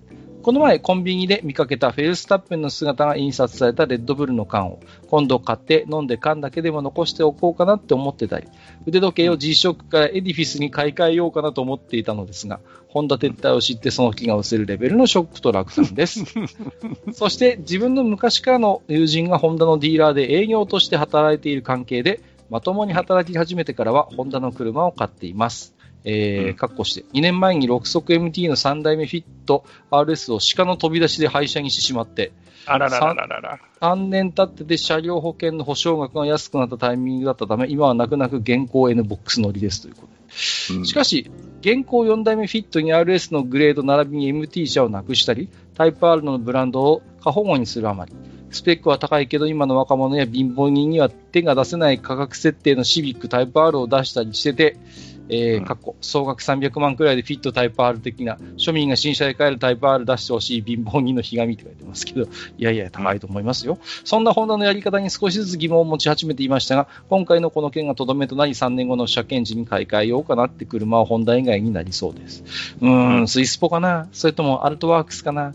ジムニーかジムニーシエラもいいな？いや、ここはもう少し無理して新型が噂される BRZ とか WRX もいいかもしれないな？となってます、笑い。ここまで散々ホンダに対する恨み節を長々としてきましたが、今乗ってる現行 N ボックスは軽自動車としてレベルは高いと思います。軽自動車初の VTEC 搭載を謳い、文句にしているだけあって、普段乗りの加速は程よく、高速道路で高回転域までエンジンを回すと、軽の NA でここまで加速してくれるんか、ぐらいの加速はしてくれます。そして標準搭載されているホンダセンシングも車線を認識して軌道を修正する能力は NBOX からさらにバージョンアップされている現行フィットと比べるとおまけおまけ程度ですが車線が消えかかっているところとか追い越し禁止車線以外は動作してくれます。かっこ家の付近に車がいないのに通ると絶対ぶつかるって反応するところがあるのが気になりますが。ということで、愛あるがゆえの愚痴なので、また次の次に車を買い替えるとなった時は、いい車を出してくれてたら、ホンダに戻るかもしれません。では、今回も学のない自分の文を読んでいただきありがとうございます。そして長文乱文、ホンダの悪口失礼しました。次はカッカさんの、カッカさんに書店関連でちょっと聞きたいことがあるので、また文がまとまり次第置き手紙させていただきます。ニュースにもなっていることなので、それまでに同じ内容の置き手紙があればやめておきます。多分来てないので、じゃあそちらもお待ちしております。ということで、えー以上、ダッチャーさんでした。ありがとうございます。はい。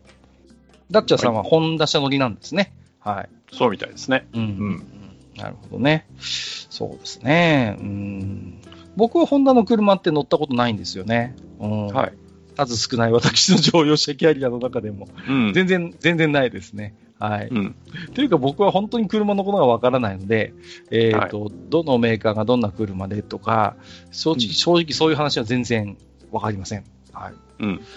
あのーこれは別に、あの、ホンダに限ったことではないんですけど、はい。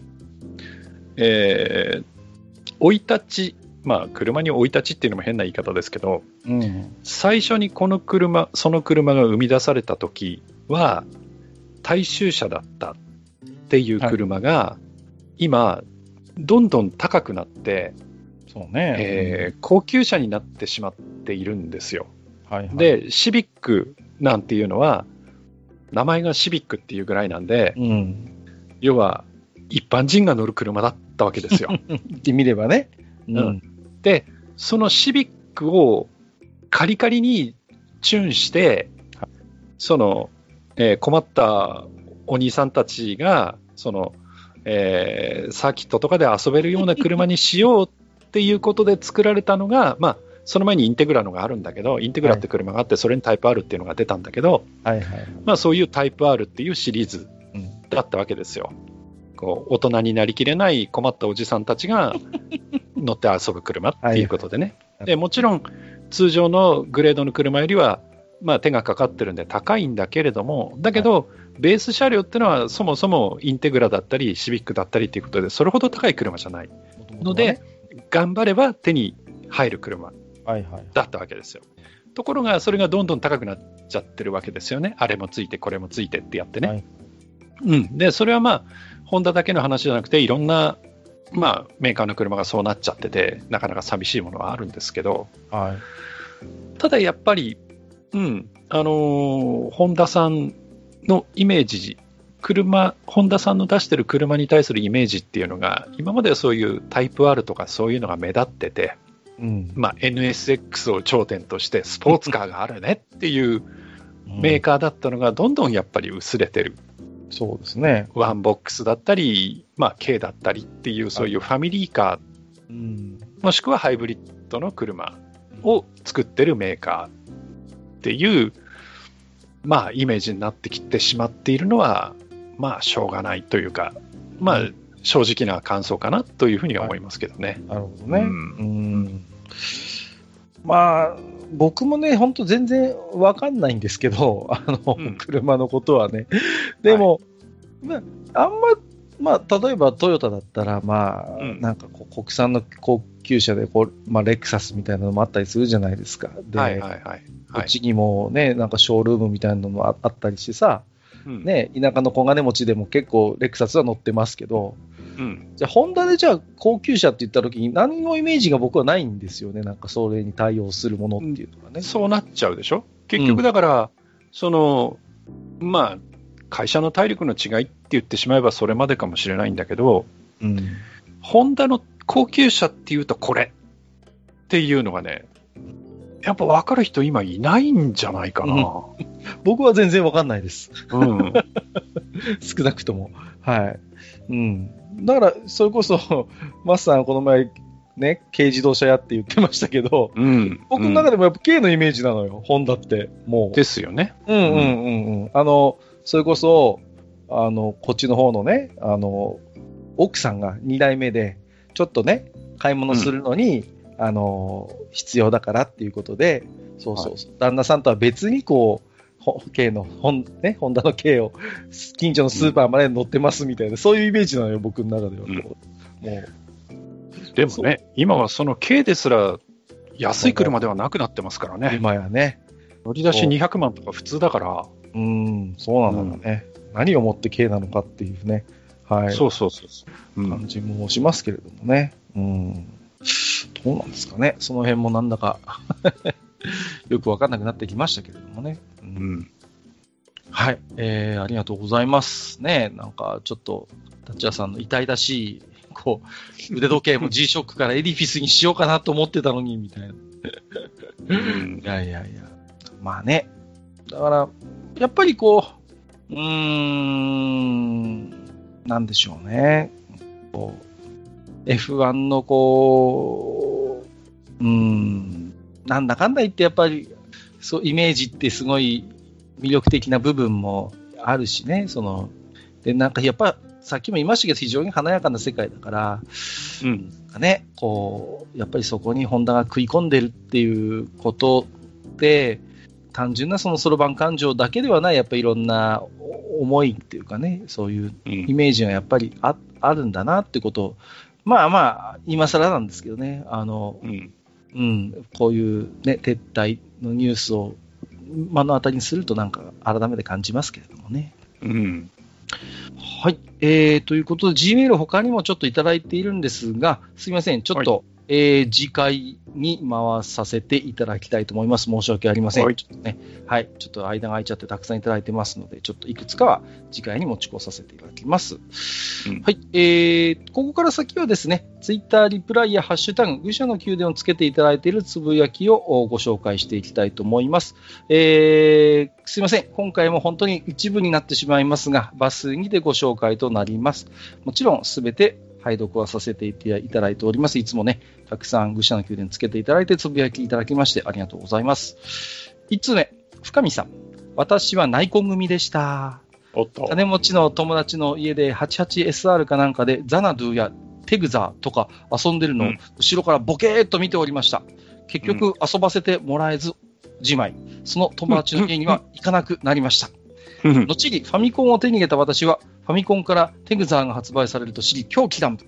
少ない小遣いをやりくりして、ファミコン版テグザーを入手。ファミコン版テグザー、いろいろ感と感じる心に目を背け、これがテグザーか、と一週間ぐらい遊んだ覚えがあります。ということで、あー、これわかるなわかりますね。うん。いや、はい、はい、はい。ファミコン版のテグザーしか知らない人はいいんですよ。それで。ね。うん。うんあ、これがテグザーかと。なるほどね、と。うん。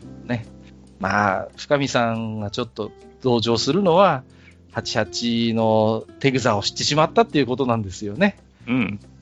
やっぱすごかったですもん、このテグザーのそのパソコン版。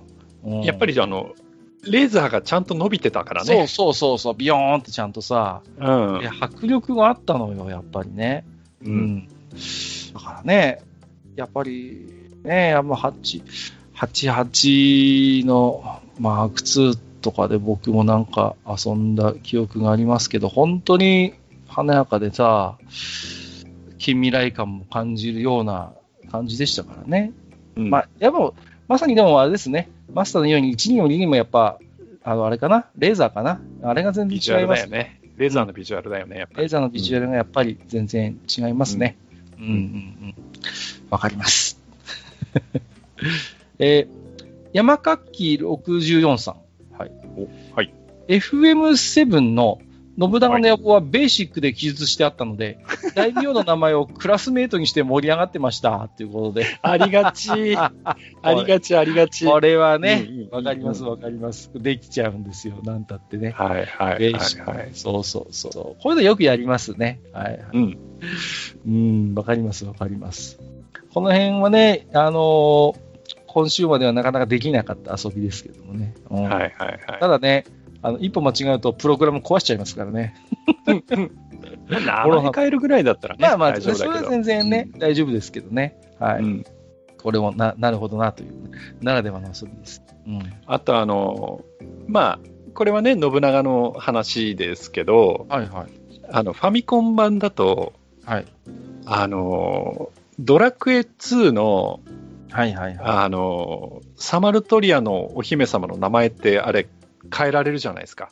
サマルトリア、うん、ろうんああ、とサマルトリアじゃない、ムーンブルク。ムーンブルクの王ね女ですよね。はいはいはい。わかります。あれ、裏技で確か変えれましたよね。帰れます帰れます。はいはいはい。よ。ですよね。とか、まあ、ドラクエ3だったら名前自由じゃないですか。まあか、つけられますよね。ううん。女の子のキャラに、あの、当時好きだった子の名前入れる問題ってないですか？ああ、ありますね。ある。ないっすか、それやっ。た。やるやる。やるやで、るあの、こう、うっかり友達に見せちゃったりすると偉いことになるね。そうそうそうそう、そうなの。はいおいお前、はいはいはいさ 同級生みたいな。あれ？そうそうそう。あれ？俺、これあの子じゃないの？みたいなさ。そうあれやれえー違う違うみたいなね。ええそうそうそう、僕もありますよ。窮地に立たされ、いや、違う、親戚でそういう名前の子がたまたまいて、とかさ、と取ってつけたような言い訳をしてさ そう、ありますよ。ちょっと考えたっけ、この名前になったんだよねとかね。そうそうそう。思いついたのがこれだったんだよねみたいな。たまたまさ、とかってさ、そうそうそう。たまたまとかって。こいつ弱いんだよ、すぐさ、弱く、もうなんか柔らかくてさ、みたいなさ、そんな、こう、でも見たらね、一番装備がね、整ってたりするんそうそう、なんで一番、一番充実してんじゃんとかそうってそうそうそう。エコひいきしてんじゃんみたいなさ、そうそうそうそんな感じでしたよね。はいはい。はい。懐かしいです。えー、ナス味噌炒めさん。銀河遊伝説本殿を2回目完走。えー、1回目は14年前、14年くらい前。長男出産のために嫁が里帰りしている時に友人に勧められてでした。えー、今回の感想は、フレデリカもいいし、ヒルダもいいけど、やっぱりドメニク派ですということで。えっと、ルビンスキーの愛人でしたっけ、ドミニクって。あの、ちょっとよ妖艶な感じの人でしょ、あの、平野さんが声当ててる。そうそうそうそう、いいよね。ドミニクいいよね。わかる。わかるよ。おーあのーなんとも言えない、こう、手玉に取ってる感があるよね。うんドミニクはさ。そうそう。でもね、あのーあれですよね。あのーロイエンタールのね、こう宿した、名前忘れちゃったけど、人をちょっと逃がしてあげたり結構ね、世話してあげたりとか、優しい面も見せるんですけどね、ドミニクさんはね。あれ、最後行方不明になっちゃうんだっけ？最後ね、釈放されて行方知れずになっちゃうんですよね。だから、生死不明だったはずですよ、ドミニクはね。うんうんうん。そうそうそう。えー僕もでもなんか好きですね、ドミニクはね。うん。なんかこう、憎めない感じがするし、ちょっとこう、大人の、大人の女性っていう感じがしてね。うん。いいですね。そうそうそう。うん。あの、銀英伝というと、最近また新しい小説が出ましてね。はい。そうそうそう列伝。そうはなんですよ。で、これはですね、実は、あのー外伝っていうか、その、アンソロジーになってましたね。あ、田中さんが書いてるんではないんだ。田中良樹さんは、えー監修だったかな？確か。そうなんですよ。ああ、なるほど。とはいう状態なんですよ。そうそうそう。銀河遊伝説列伝という。はい。はい。えっ、と、サブタイトルが、晴れ上がる銀河。ハゲ上がるじゃないですよ。あの、晴れ上がる銀河。ハゲ上がってどうすんだよ。そうなんですけど、ちょっと楽しみなやつがありましたね。なんか、愛に溢れてそうだな。うん。い、や、あのね、ちょっと、オーベルシュタインがね、こう、た探偵みたいになるやつがあるらしくて、こう、ほそうそうそうそう、それがちょっとね、楽しみなんでございますですよ。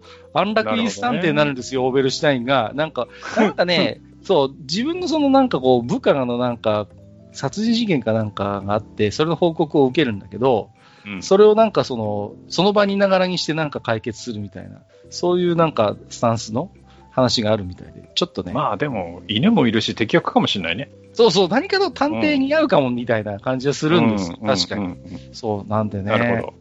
お次は、えっ、と、バルーンパフォーマートッピーさん。えーあれ？思い返すと初めて触れたゲームって、糸コンジでやったザングバンドかということで、はいはいはいはい。ザングバンドか。アングバンドはやったことあるんだけどな。うん。ザングバンドか。ザングバン、あ、アングバンドのちょっとこう、ビジュアル強化版みたいな感じなんですね。で、はいえっ、と、トールキンとかの世界観をこう、と落とし込んだっていう感じですね。うんはいはいはい。そうです。はい。なるほど、なるほど。えっ、と、そういえば、えっ、と、つぶやきましたけど、スチームで今、本家のローグライクじゃないんですけど、あれね、ローグね。ローグが、うんローグが発売されましてですね。はいはいはい。えーちょっとびっくりなんですけれどもさ、すがに買ってはいないですが。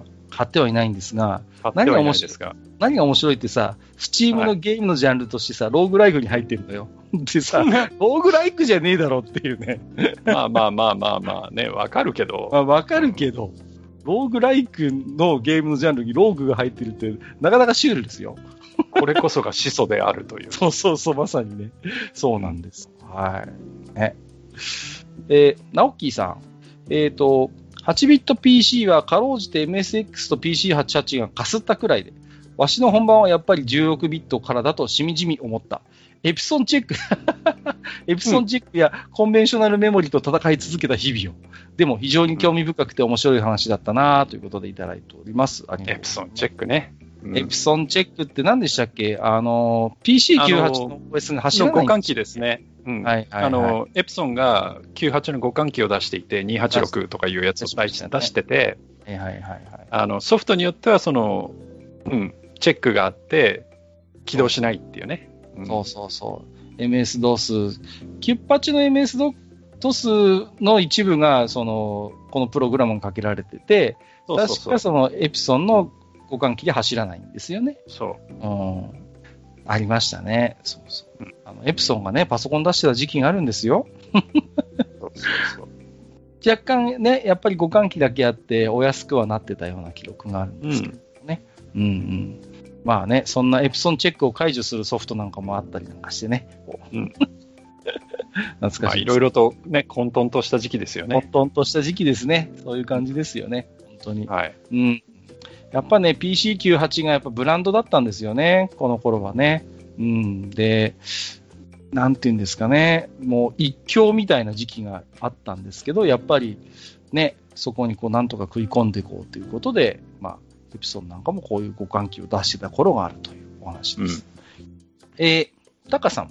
えー、地下178回、モバイルガジェット会拝聴あ、結構前の回聞いていただきましたね。ありがとうございます。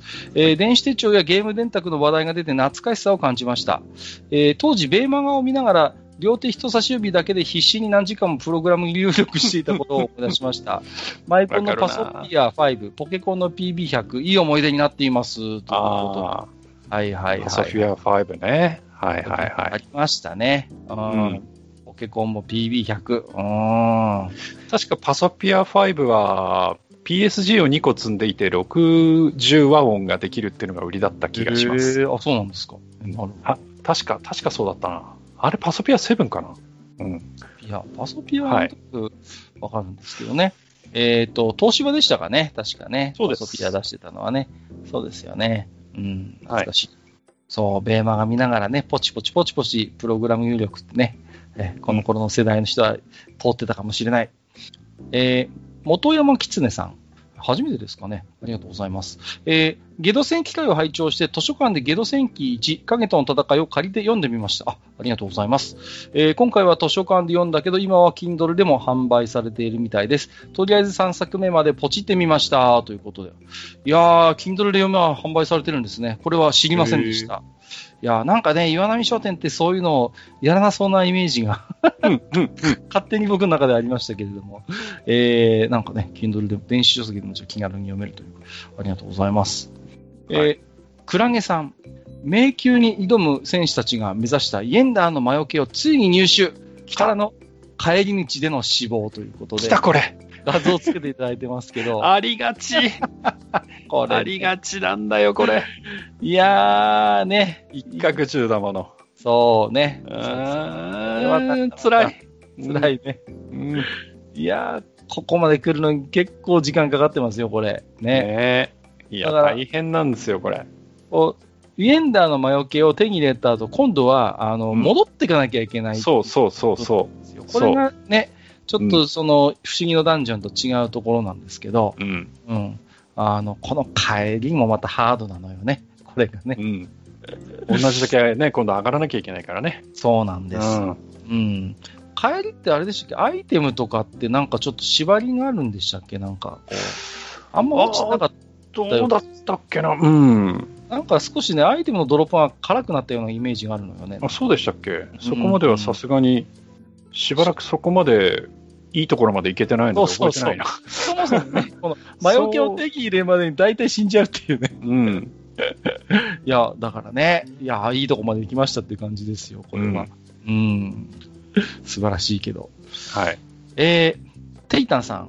小学生の頃、近くのスーパーの駐車場で電磁マンショーがありました。お見に行って、まさか自分が戦闘員に捕まるとは、なんだって。思いもやらず抵抗も虚しく上から押さえつけられて動けませんでした。大人の力にかなわず、自分の無力さにただただ悔しい思いでいっぱいになり、後の展開は覚えていません。わらということでいただいております。ありがとうございます。うん。ね。こう、怖、怖かったと思いますけどね。こういう。やっぱりでもこうね、たまにありますよね。見ているこう観客の子供が戦闘員に捕まるっていうシチュエーションは確かにあありましたけれどもね。うん。でもテイターさんは抵抗したけれども、大人の力にかなわず、自分の無力ただただ悔しい思いでいっぱいになったということで。うんい。やーね。まあだからそこでやんちゃなやつはね、こう噛みついたりとかね、ねいろいろあると思うんです。多分テイタンさんもきっと、あれでしょう、きその辺はああんまりあがかないタイプ、おとなしそうだったように見えたのかもしれませんけどもね。その辺はねうん。シグナルイエローさん。今日の価値のお供は、ラジオさんからのカッカさんからの愚者の宮殿、初めて聞くし、よくわからないや内容が多かったので、遡って、地下181回、僕のあなたの業が深い〇〇自主規制選手権を聞く。そこ行ったんかい。朝から聞く話か笑いということでいただいております。なぜそこに行った？いや、朝から聞いちゃいけないよ、あれは、本当にね。いやいやいや、いきなり濃いところから聞いていただきまして、ありがとうございますねうんね、大丈夫でしょうか？はい。ありがとうございます。またね、初めて聞いていただいたということで、またね、はい。えー、ああいう回ばかりではありませんので、まあ、ただね、基本的にあの、七面倒くさいことばっかり言ってますからね。あまあ、どの回もね、漏れなくね、めんどくさいことばっかり言っております。はい。えー名古屋の梅次郎さん。えー地下189回、マイコン懐かしいです。自分も PC88 なんとか、なんとか思ってました。もちろん 親に、お願いしますです。確かスナッチャーとクリムゾンを熱心に遊んだ記憶があります。合ってるかな？ということで合ってると思います。うんうんはい、スナッチャーですよ。出ました。はいはい。ねいやー、名作アドベンチャーゲームですよね、本当に。そうですね。ね、ううんんうんシナリオといい、ビジュアルといい、非常にこう、完成度が高かった。ううんん。ですね。で、これが、その、まあ、PC エンジンで遊べるようになるまでは、うん結局、もう、パソコンゲーマーのまさに特権みたいなゲームだったんですよね。まあ、そうですね。うん、うん。だからスナッチャー遊びたさに結構こうパソコンゲーに手を出したっていう人も僕何人かしてますし、うんそれだけやっぱインパクトのあるゲームでしたからね。うん。面白かったし、その、なんとも言えないこうハードボイルドみたいなそういう雰囲気とかも含めてね、ううんん、まさに大人のアドベンチャーゲームといったような、えー印象でしたけれどもね。うん、やっぱ僕はね、こう、ブレードランナーのやっぱりこう、衝撃があったんで、はいはい。うん、非常にこう、なんていう、ブレードランナー的なこう世界観の延長線上にあるようなやっぱりせお話だったんでね。う。うんん。すごい楽しめましたよね。だから、うん。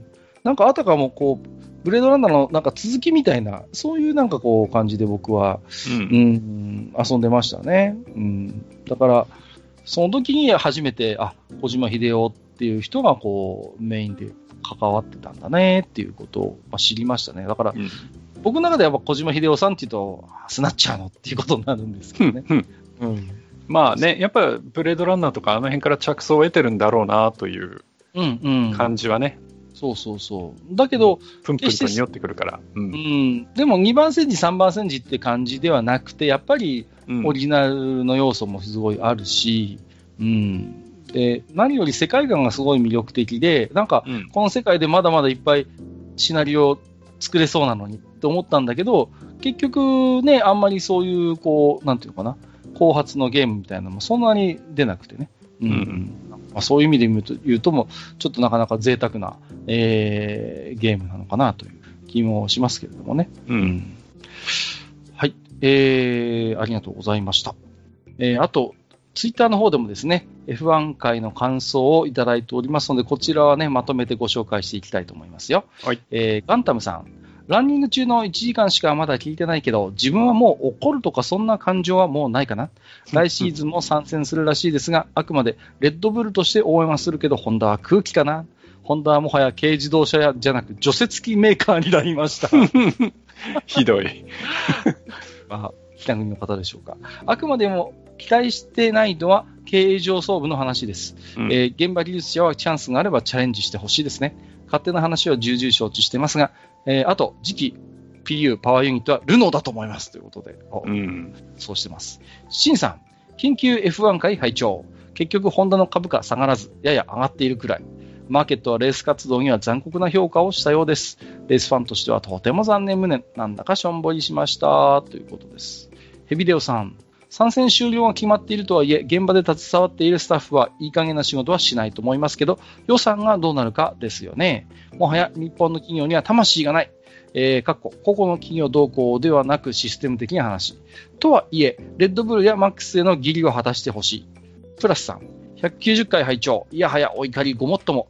私みたいなにわかでもこれだけ悔しいのだから、お二人の心中はさすがにあまりある。背に腹は変えられないんだろうけれども、そんな理由で納得するような冷めた世界では少なくともないと信じたい。最後、ミニリさん。いろいろと思うところはあるけど、H 社への怒りよりも、まずは自分の F1 への興味というものが薄れてしまうのが寂しい。ちゃん中さんの目が覚めたというのに共感。どうせ参戦終了なら最後にガツンと言ってほしかったね。軽自動車、軽自動車やわらにががっかりだということで、うん。たくさんね、感想いただいております。ありがとうございます。はい。うーん、やっぱりね。うん。総じてやっぱりがっかりっていう。うんうんで、そのそうがっかりっていうのが、その、うーん、まあ、撤退そのものというよりも、やっぱりホンダの態度に対してがっかりっていうのがやっぱり多いのかなっていうそうですね。風な印象を受けますね。こうやって見てるとね。うん。うん。だと思います。だから、あの時も喋ったと思うんですけど、うん。ホンダにとって F1 をこれ以上続けていくのが本当にしんどいっていうのは分かってるんですよ。うん。ね。みんな分かってるんですよ。うん。だけど、辞めるにしてもやっぱ辞め方っていうものがやっぱりあって、そうだねう。うんん。ちょっといかにも、こう、なんていうのかな。ちょっとあまりにもつまらない優等生的な話に終始して、最後の最後にね、最後っぺじゃないけどさ、それこそさ、うん。ね、なんかこう最後に一つ臭いコメントでも出しゃよかったのになと、やっぱ思う次第ですね、そこはね。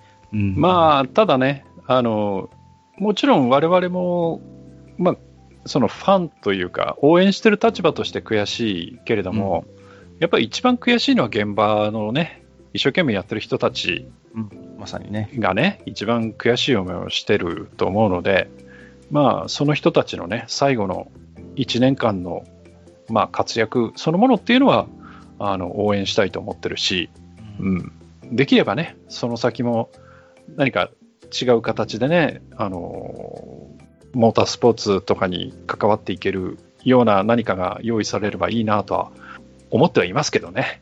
う。うんん、まあいろいろなんかね、情報は聞こえてきてはいますけど、まだなんか、こう、そんなに、そんなに今の段階で発表できるようなことはないみたいなので、ですね。うん、まあちょっとどうなるか分かりませんけどね。はい。はい。ね、ちょっとまあ、引き続きね、ちょっと、まあ、今後の動向も、おー注視していかなきゃいけないだろうなとは思いますけど、そうですね。はい。はい、えー、ありがとうございます。えー、トーク下の宮殿ではですね、皆様からの置き手紙を募集しております。えー、ブログのお便り投稿フォーム、あるいは直接メールアドレス宛てにお送りいただいても結構です。また、今回のように、えー、ハッシュタグ、愚者の宮殿をつけてつぶやいていただいたつぶやきも、えー、抜粋にはなりますけれども、一部このようにご紹介をさせていただく場合がございます。今回もたくさんの置き手紙ありがとうございました。以上、お便り紹介のコーナーでした。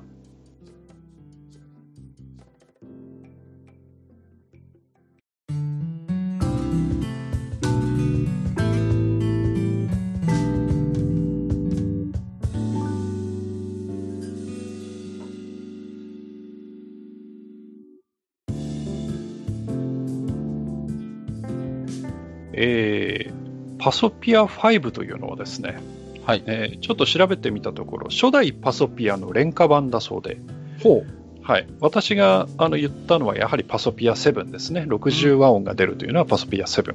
なので、パソピア5はおそらくそこまでのサウンド機能はなかったんじゃないかなと思いますが、はいはいまあ、そんなことを言いつつ、今回はね、えー便利グッズについてお話をしてまいりましたが、この辺でお開きということにしたいと思います。はいありがとうございます。はい。まあ、便利グッズに限らずね、何かこう、物っていうものが、なんかこう、ね、好きなんですよね。男っていうのはさ。そうそうそうそう。ね、で、憧れるんですよね。こう、何かこう、長年使い込んでみたいなさ。うんこうこの前もちょっとやってたんですけど、大工さんがさ、うん何の変哲もない金槌なんですよ。うんだけど、これじゃなきゃまっすぐ国が打てないんだよね、みたいな。そういう世界にちょっと憧れがあるんですよね。あとさ道具のさ、あのうん角の塗装がちょっと剥げてるのとか好きじゃない？そうそうそう、わかるわかる。ちょっと使い込まれた感のあるやつとかさ。そうなんですよね、そういう。んそれがわざとらしいものじゃなくて、いかにも本当に長年使い込んで愛用してとか、あるいはうん長年使って汚れて磨いて使って汚れて磨いてみたいな、うんそういう風合いのものになんかこう憧れがあるんですよね。そうそうそうそう。何なんでしょう、このね、男の何か習性なんでしょうか。まあね、えっ、と、実は先ほどつぶやきで紹介しないものがいつありまして、えーこの場でご紹介するんですけれども、はいえー大ボスさんからね、えー写真付きでいただいてるんですけれどあ、も、はいはいはいはい。はいはい。ですね。最近、お疲れ気味の閣下に、疲れた時に甘いものですよ、ということで、これがですね、この、森永さんが出してるんですけど、森永乳業かな。えっ、と、甘くてほっこり焼き芋、飲めるってよっていうね、甘くてほっこりって書いてますね。飲める焼き芋っていうのが今、なぜか僕の手元にも一本ありまして、ちょっとあるんですか？はい。これをちょっとまあせっかくなんで、あのいただこうかなというこあれ？とで、でもこれ、美味しいって書いてなかったかちょっとじゃあ一口、な。はい。はい。じゃあいただきたいと思います。うん。うん。甘っほう、甘いですか？甘いなぁちょっと甘ったるいのレベルの甘さかもしれませんけ甘くてほっど、こりって書いてますけどね。はい。あのですね、非常にこう、まあ、確かに焼き芋の風味はありますね。ほうんで、前になんだっけ？焼き芋サイダーだっけ？ありましたね。なんか、ありました。すごく愛してたという記憶が いやいやあるんですけど。愛してないですよ。大量に送りつけられてきたんですよ、あれは。箱で来たんだから。えーっと、これはですね、これはあの、まずくはないんですけど、はい。ちょっとね、あの、甘すぎますね。ちょっと、甘すぎる。あとで、450cc 入ってるのちょっと多すぎます、これ。多いな。ちょっとね、重い、重い、これは。なかなか。そうですか。うーん、なんか3日ぐらいに分けてちびちび飲まないとしんどそうです、個人的には。でもまあ牛乳、かなんかで割ったらいいんじゃないですか。それでねちょっとちょうどいいぐらいかもしれませんね、本当に。まあでも悪くないですね、この、いかにも秋らしい、ほっこりとした。そうですか。はい、まあ、まあ、まず取りとまでは言いませんけどね。なるほど。まあ、はい買ってまで飲もうとはちょっと、ね、はい。えっと、えー実はね、もう一つ、えーこの場でご紹介したい、えー置き手紙がございまして、えー、彩雲のオルバさんからいただいております。ありがとうございます。はいえー題名、二つなという。某ラジオさんを侵食した閣下様。侵食した。ゲスト出演されたマスター様。なんか扱いが違うな、なんか。うんえー毎回配信お疲れ様です。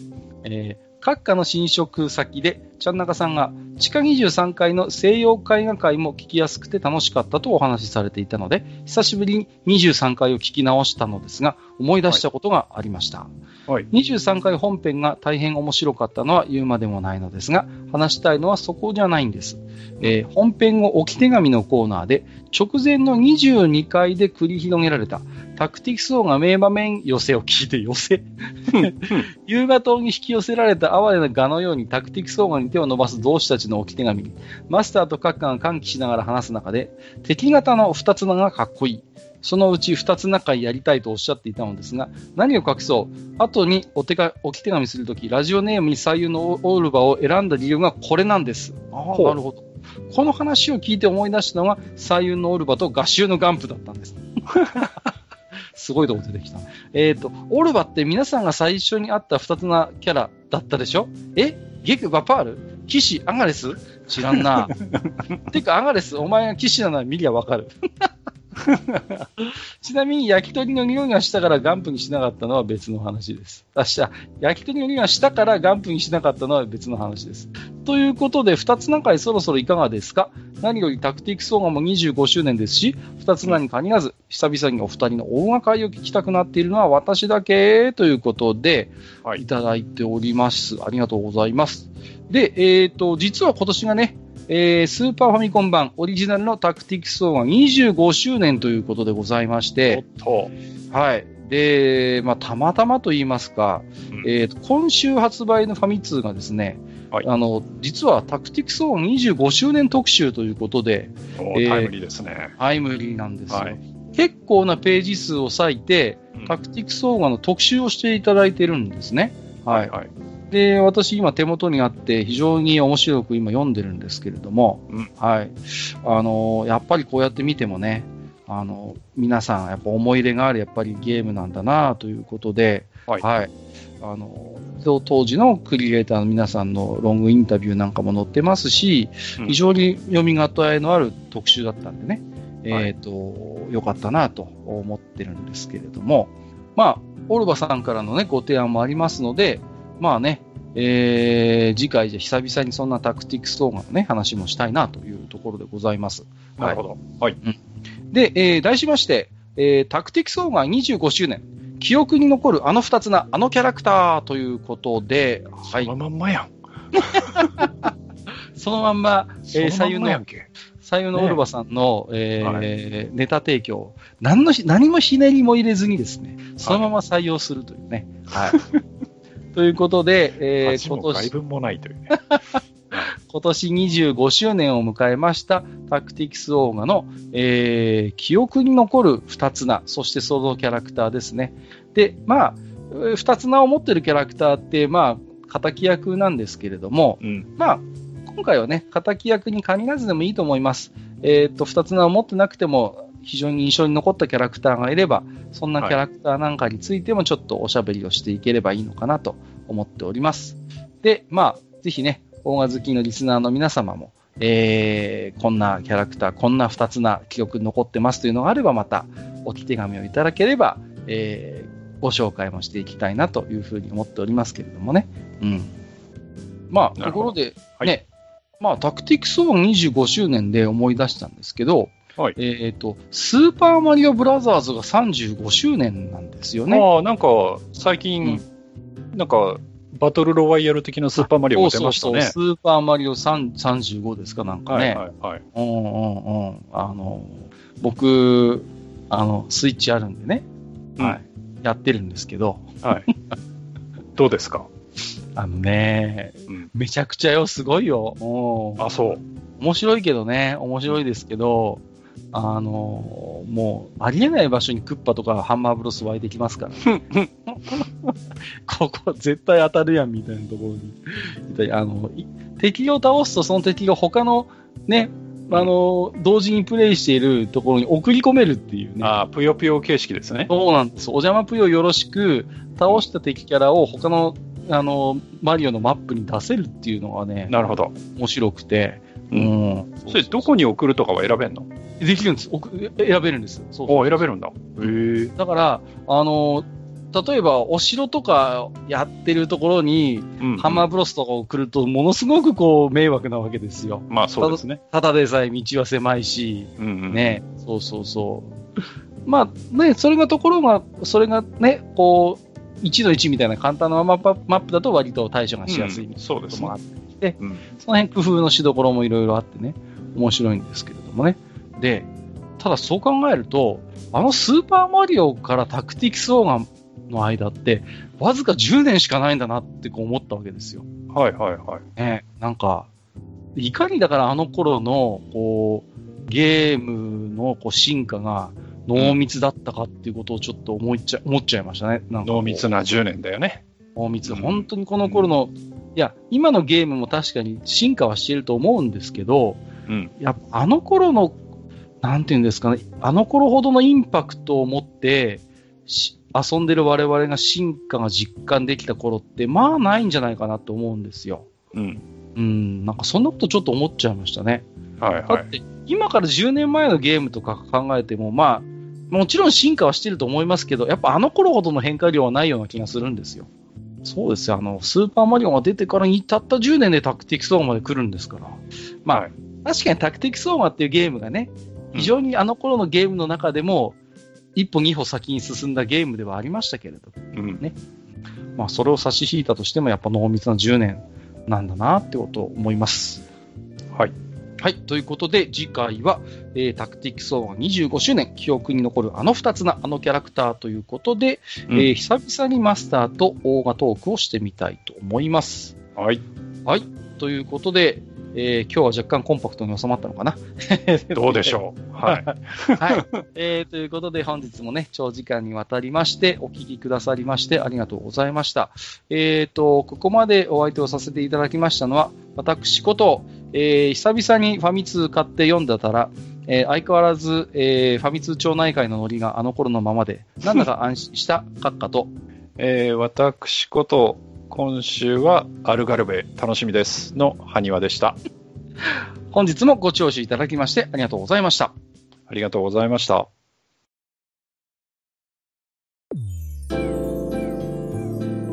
北国にひっそりと佇むバー、愚者の宮殿。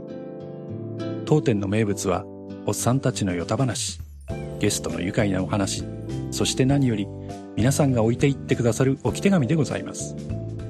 置き手紙は、ブログの投稿フォーム、または電子メールにて受け付けております。メールアドレスは mail.foolpalace.com メールのスペルは mail フールパレスのスペルは FOOLPALACE でございます。また、ハッシュタグ、武者の宮殿をつけてツイッターでつぶやいていただきますと、我々がそのツイートに食いつく場合がございます。ちょっとした感想でも、長文でも、形は問いません。あなたのお話をネタに、我々と酒を酌み交わしてみませんか？お便りお待ちしております。